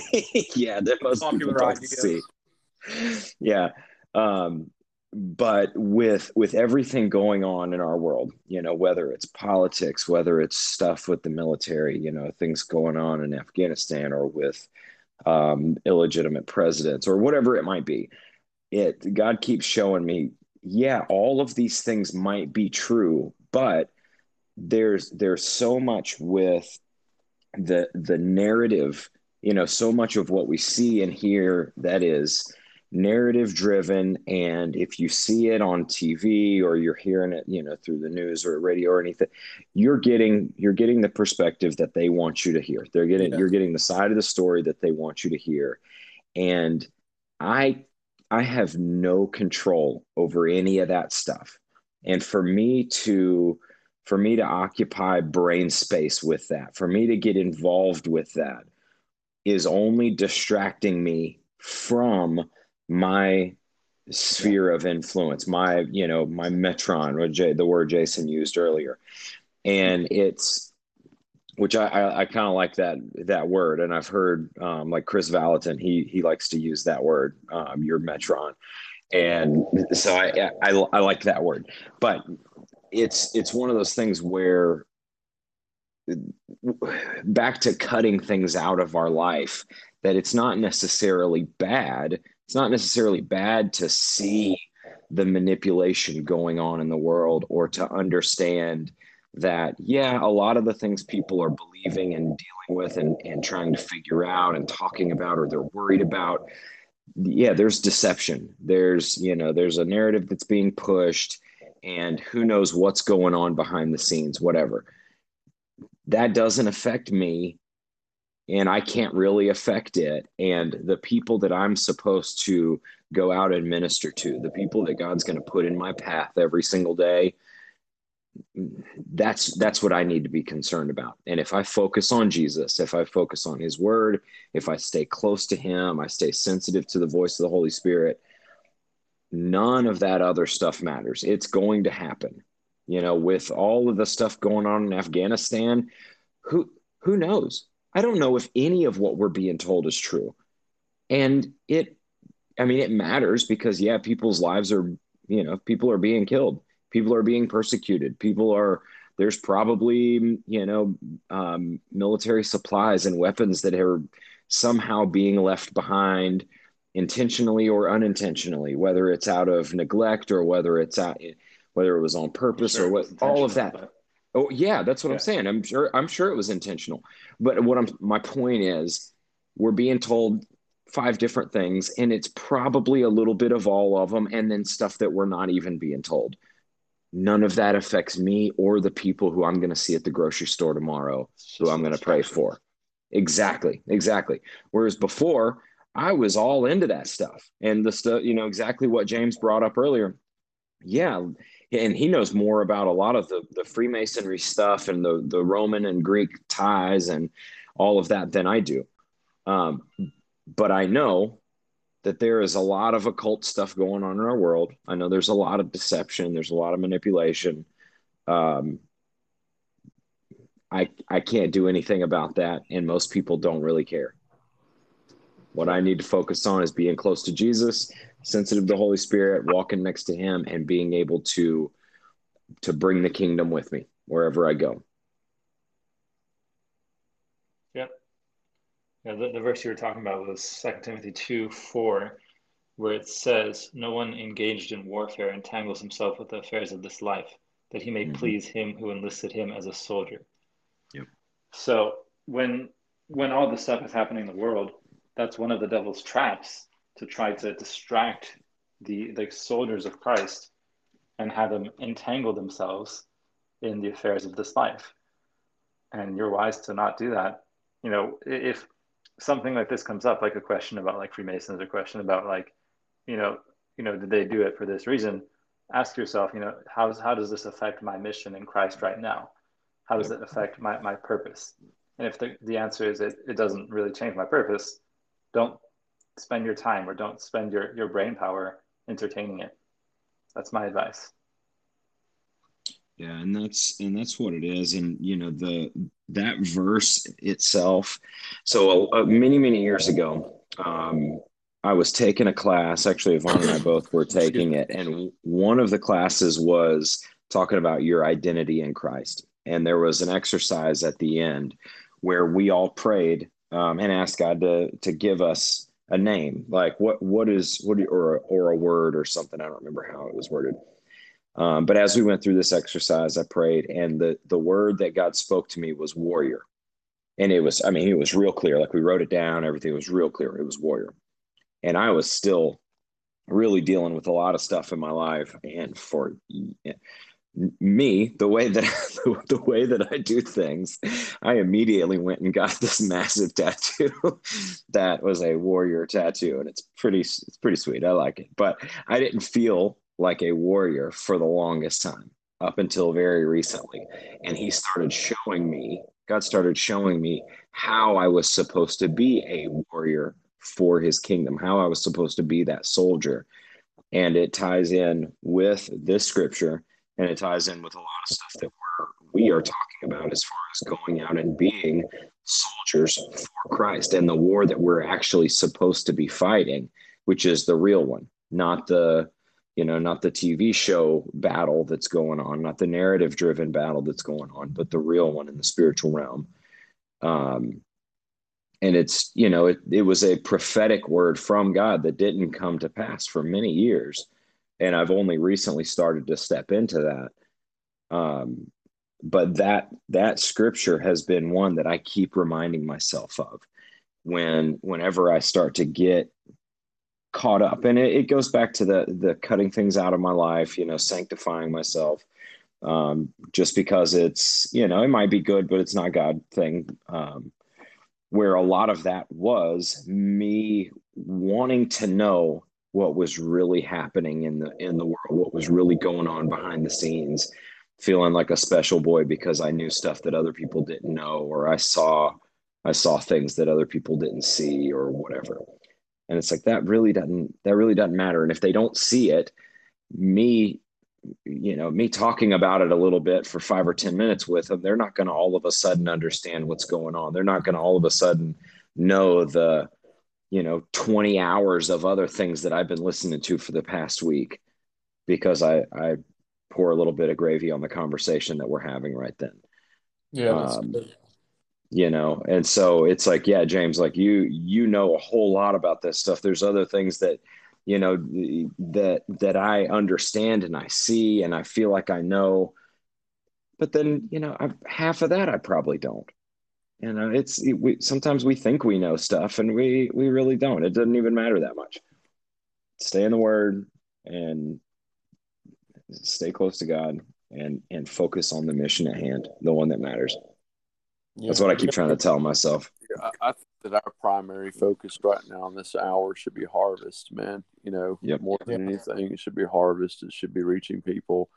And yes, man, you know, understanding Freemasonism, understanding the, the Gregorian calendar, all that stuff, man. That that's a tool. You know, that's a tool to use for witnessing. Yeah, absolutely and it's a way to dismantle or or reveal the enemy absolutely because you can uh, like james you know james can you know you testify to this brother you know i was working in a house recently and man when i met the lady she was not attractive at all by no means but i just felt like this heavy spirit of lust on me and then after getting into her home after she was going to work I began to notice certain things in the house, and I was like, that's when I called James and I said, "Hey, man, is this witchcraft? Is this is this Wicca? Is this witchcraft going on in the house?"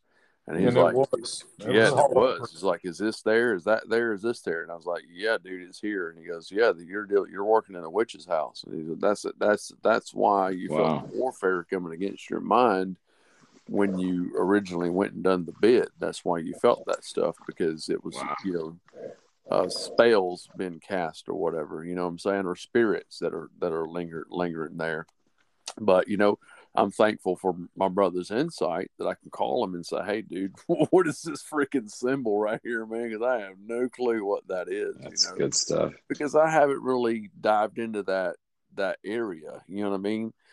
Uh, I haven't really dived into that stream. So you know, I'm, I think I'm that's truly why we've been drawn together is because as where you have you and Eric and, and even and Joshua uh, are so tight in the word, you know, and like the things that that me and Joshua may have stepped out into the world and and learned when we get together, when we bring this all together, it's kind of like Voltron, you know, yeah. like it's like a body. Form, yeah, we form a, a, a, a solid group that not only knows the evils of the world and knows the evils of of the enemy through scripture and through life experience in the world.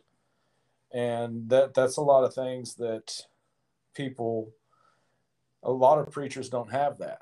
You know a lot of preachers just go off of of what they've seen and what they've been taught. But when you have somebody as well versed as the two of you and then you know the the other two guys that are the crazy conspiracy guys it it ties it all together and it makes it, it makes it where we, we can expose more than what what somebody else can and then we got you guys to back it up scripturally.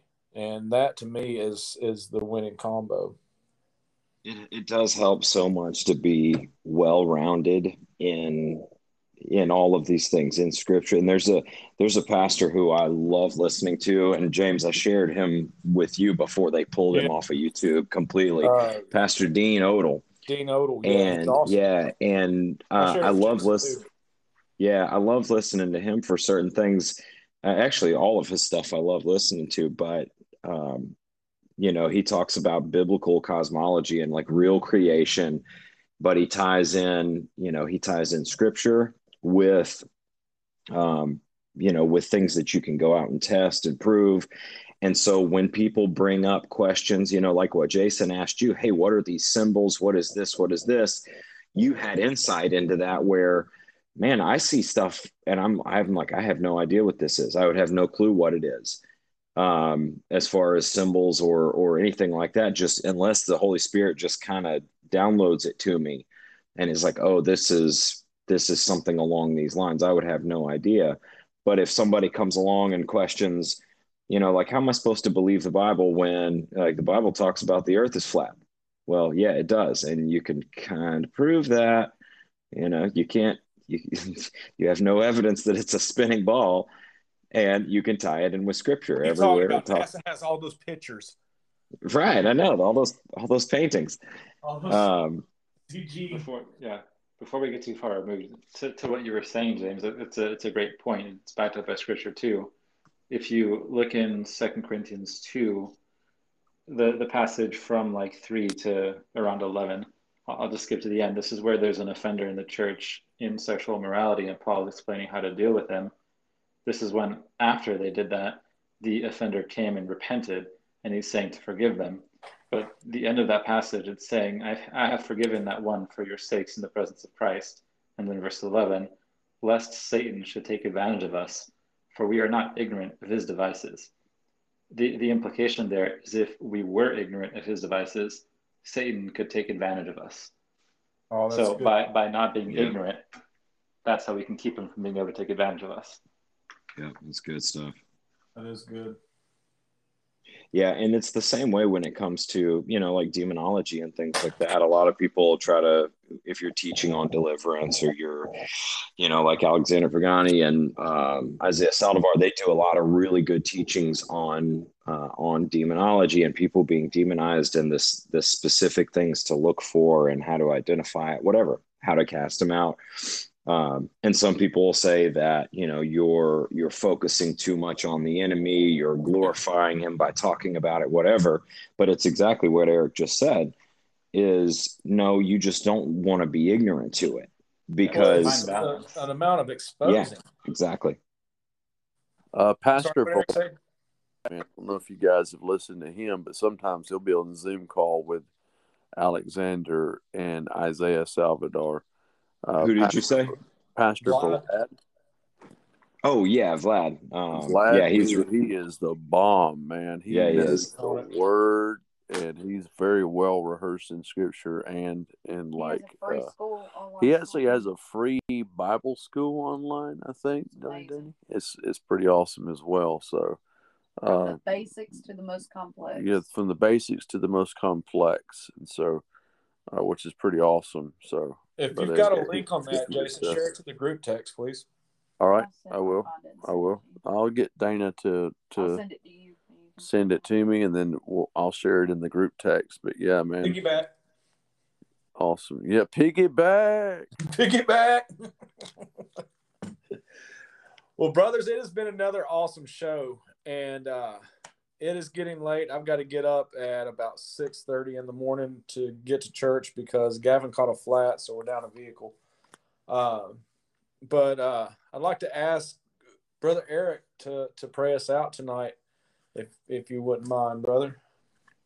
I don't mind at all. All right. First of all, Heavenly Father, thank you for being with us yes. tonight. Thank you for being with us as we as we minister and as we speak, Lord. Thank you that you're speaking through us. Thank you for how you've manifested your presence in the, the various ministries that we're participating in, Father. And thank you for guiding us to those ministries. Thank you that you have a perfect plan and a perfect will. And the Bible says that you'll you'll reveal yourself to us when we abide in you, Lord. Thank you that as we abide in you and as we partake in you, Father, that you'll manifest yourself to us, Lord. Thank you for being with us in the week going forward. Thank you that as we minister at church tomorrow and at, at um, in our circles, I forgot the word you guys use, but in our circles of influence in this week coming forward, you're going to speak through us so that we can, as we speak, it'll be your perfect and your, your perfect knowledge and will being spoken to the people we're ministering to. Their hearts will be touched and changed, that they'll never be the same, that they'll come to know you and they'll come to repentance and salvation, that they'll come to reconciliation. Thank you that they'll be touched Thank you for being with us in this week going forward. In Jesus' name, amen. All right, awesome. Uh, Pastor Jason, if you'd like to uh, put out there what you got going on this week, if anybody's interested in in uh, following that on Facebook, go ahead and plug yourself there, brother.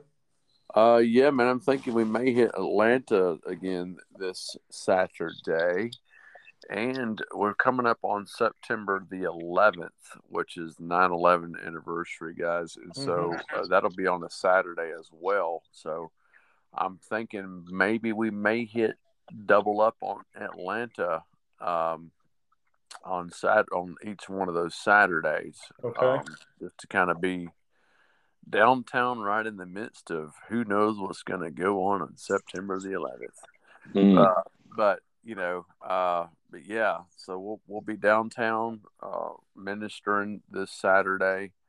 Uh, I'm thinking about starting another outreach like twice a week instead of just doing one outreach every Saturday. I'm thinking about doing a, a midweek outreach as well, and so I'm just kind of praying about it, kind of just laying it before the Lord to give uh, insight on that. But I think that's pretty much all we got going on, guys. Um, so, yeah, just be you know just be praying this week and interceding, and uh, man, you, you guys know I'd love to have you out on the streets every single time, and it's always a That's blessing to have you guys out there. So, um, let's Looking forward to it. some Souls.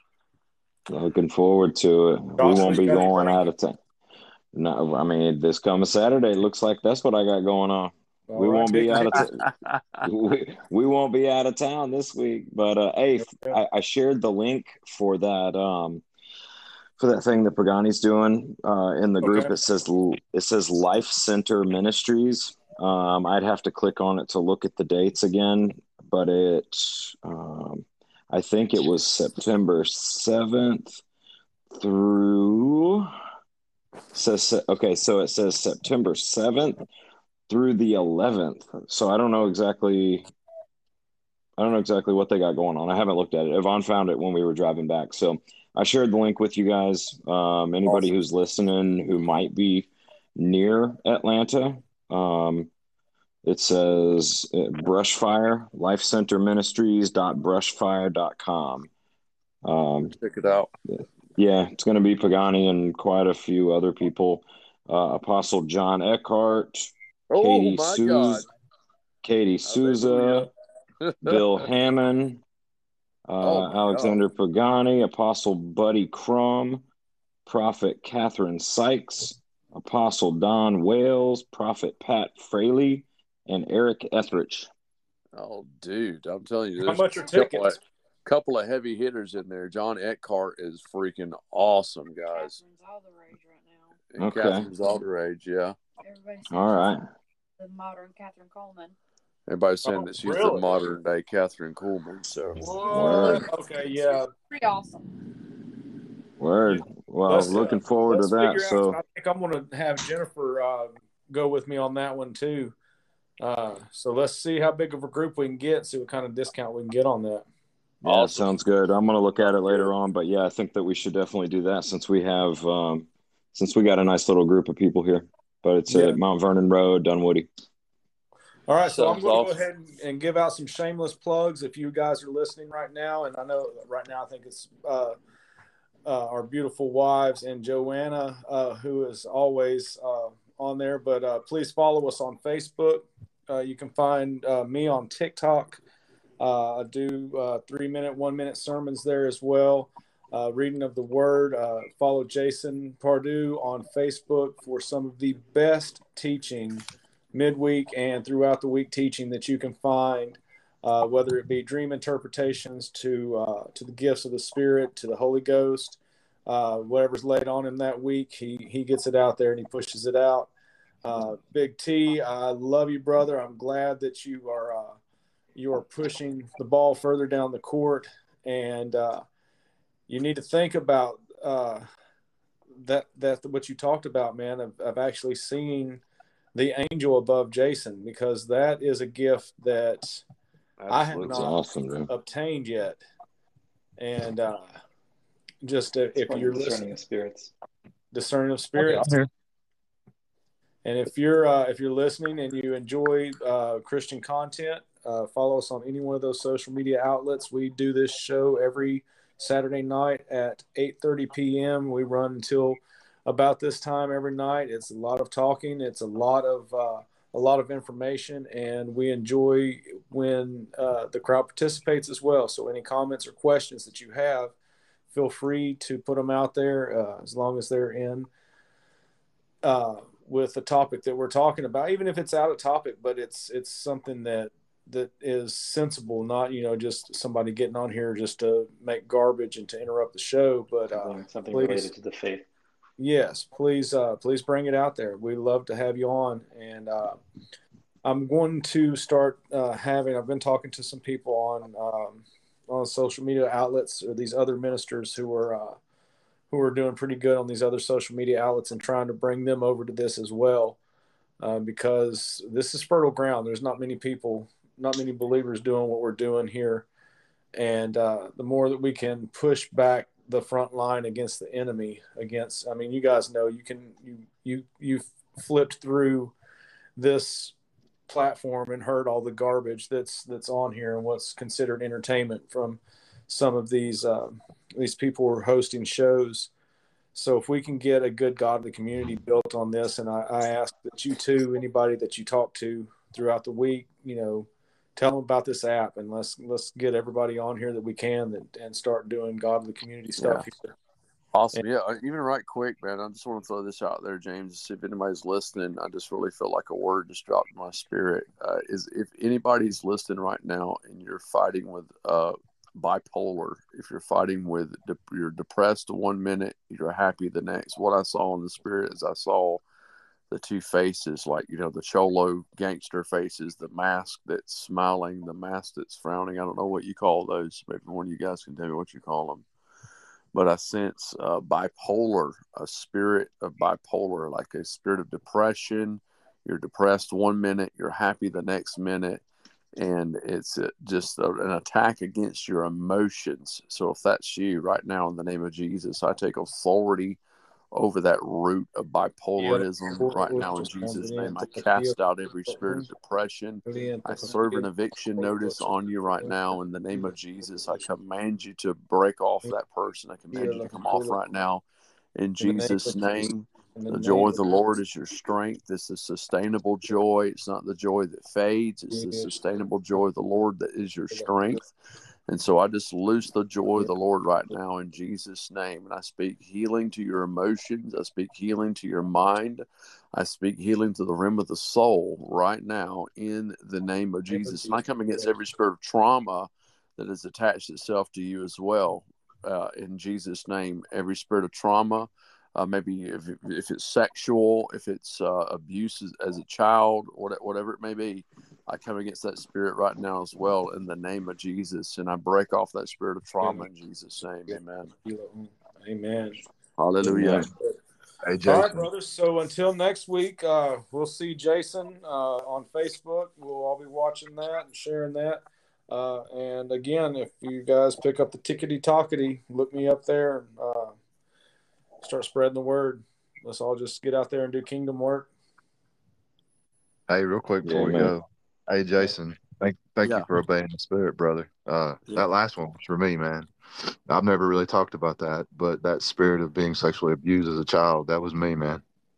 Awesome not awesome that it happened, but awesome that no. the Lord's highlighting that. Absolutely. Yeah, because he he's been wanting me to deal with it, but I haven't been able to up and up and talk to oh. anybody about it. So well, we just deal with it right now. We just served that an eviction notice right now, brother. In Jesus' name, we can't we cast out that spirit of trauma in the name of Jesus. We cast out all guilt. We cast out all shame right now.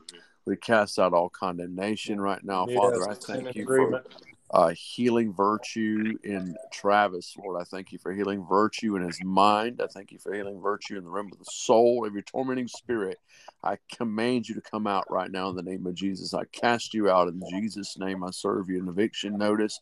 I command you to break off of him right now in Jesus' name, Lord. And I thank you, Father, that there's therefore now no condemnation to those which are in Christ Jesus. There's no more condemnation, no more guilt, no more shame. Lord, I thank you for supernatural identity, Lord. I thank you for that Travis is going to just begin to begin to step into his identity this week, Lord, even more so in Jesus' name. Amen. Amen. Also, pray a cleansing prayer over anyone who is Woo! listening or will be listening in the future. That any demon that has been cast off of us will not find a, a, a willing vessel to uh, occupy that that demon will go to dry places, and that all that hear these words will be cleansed in the name of Jesus, in the blood of Jesus, and a protection of the blood covenant is, is applied to everyone who hears these words tonight, who hears these words in a future play. They will be protected, and nothing can roost inside them in Jesus' name. In Jesus' name. And healing in the lip noise. I speak healing in anybody's lip noise right now in Jesus' name. Any problems Lord in your God. throat. I speak healing in your lip noise right now. In the name of Jesus, I command your throat to be healed uh, right now in the mighty name of Jesus. Yes. Amen. All right. Hallelujah. Yeah, next week, eight thirty. Anybody listening? We'll be back eight thirty tomorrow. Or uh, love you guys tonight. Love you all, and I love those who are listening. And just please support Good Kingdom uh, communication and and and social media. Try to stay away from all the wicked stuff. I mean, we got enough of it. He's trying to push us back into nothing but a structure, into a house, into a, a church when we, the church, the, the body of Christ, have to get out and armor up and pick up that sword and, and chop off heads. Soldier up. That's it. Warriors. Okay. Love you, brother. Catch you guys later. Love y'all. All right.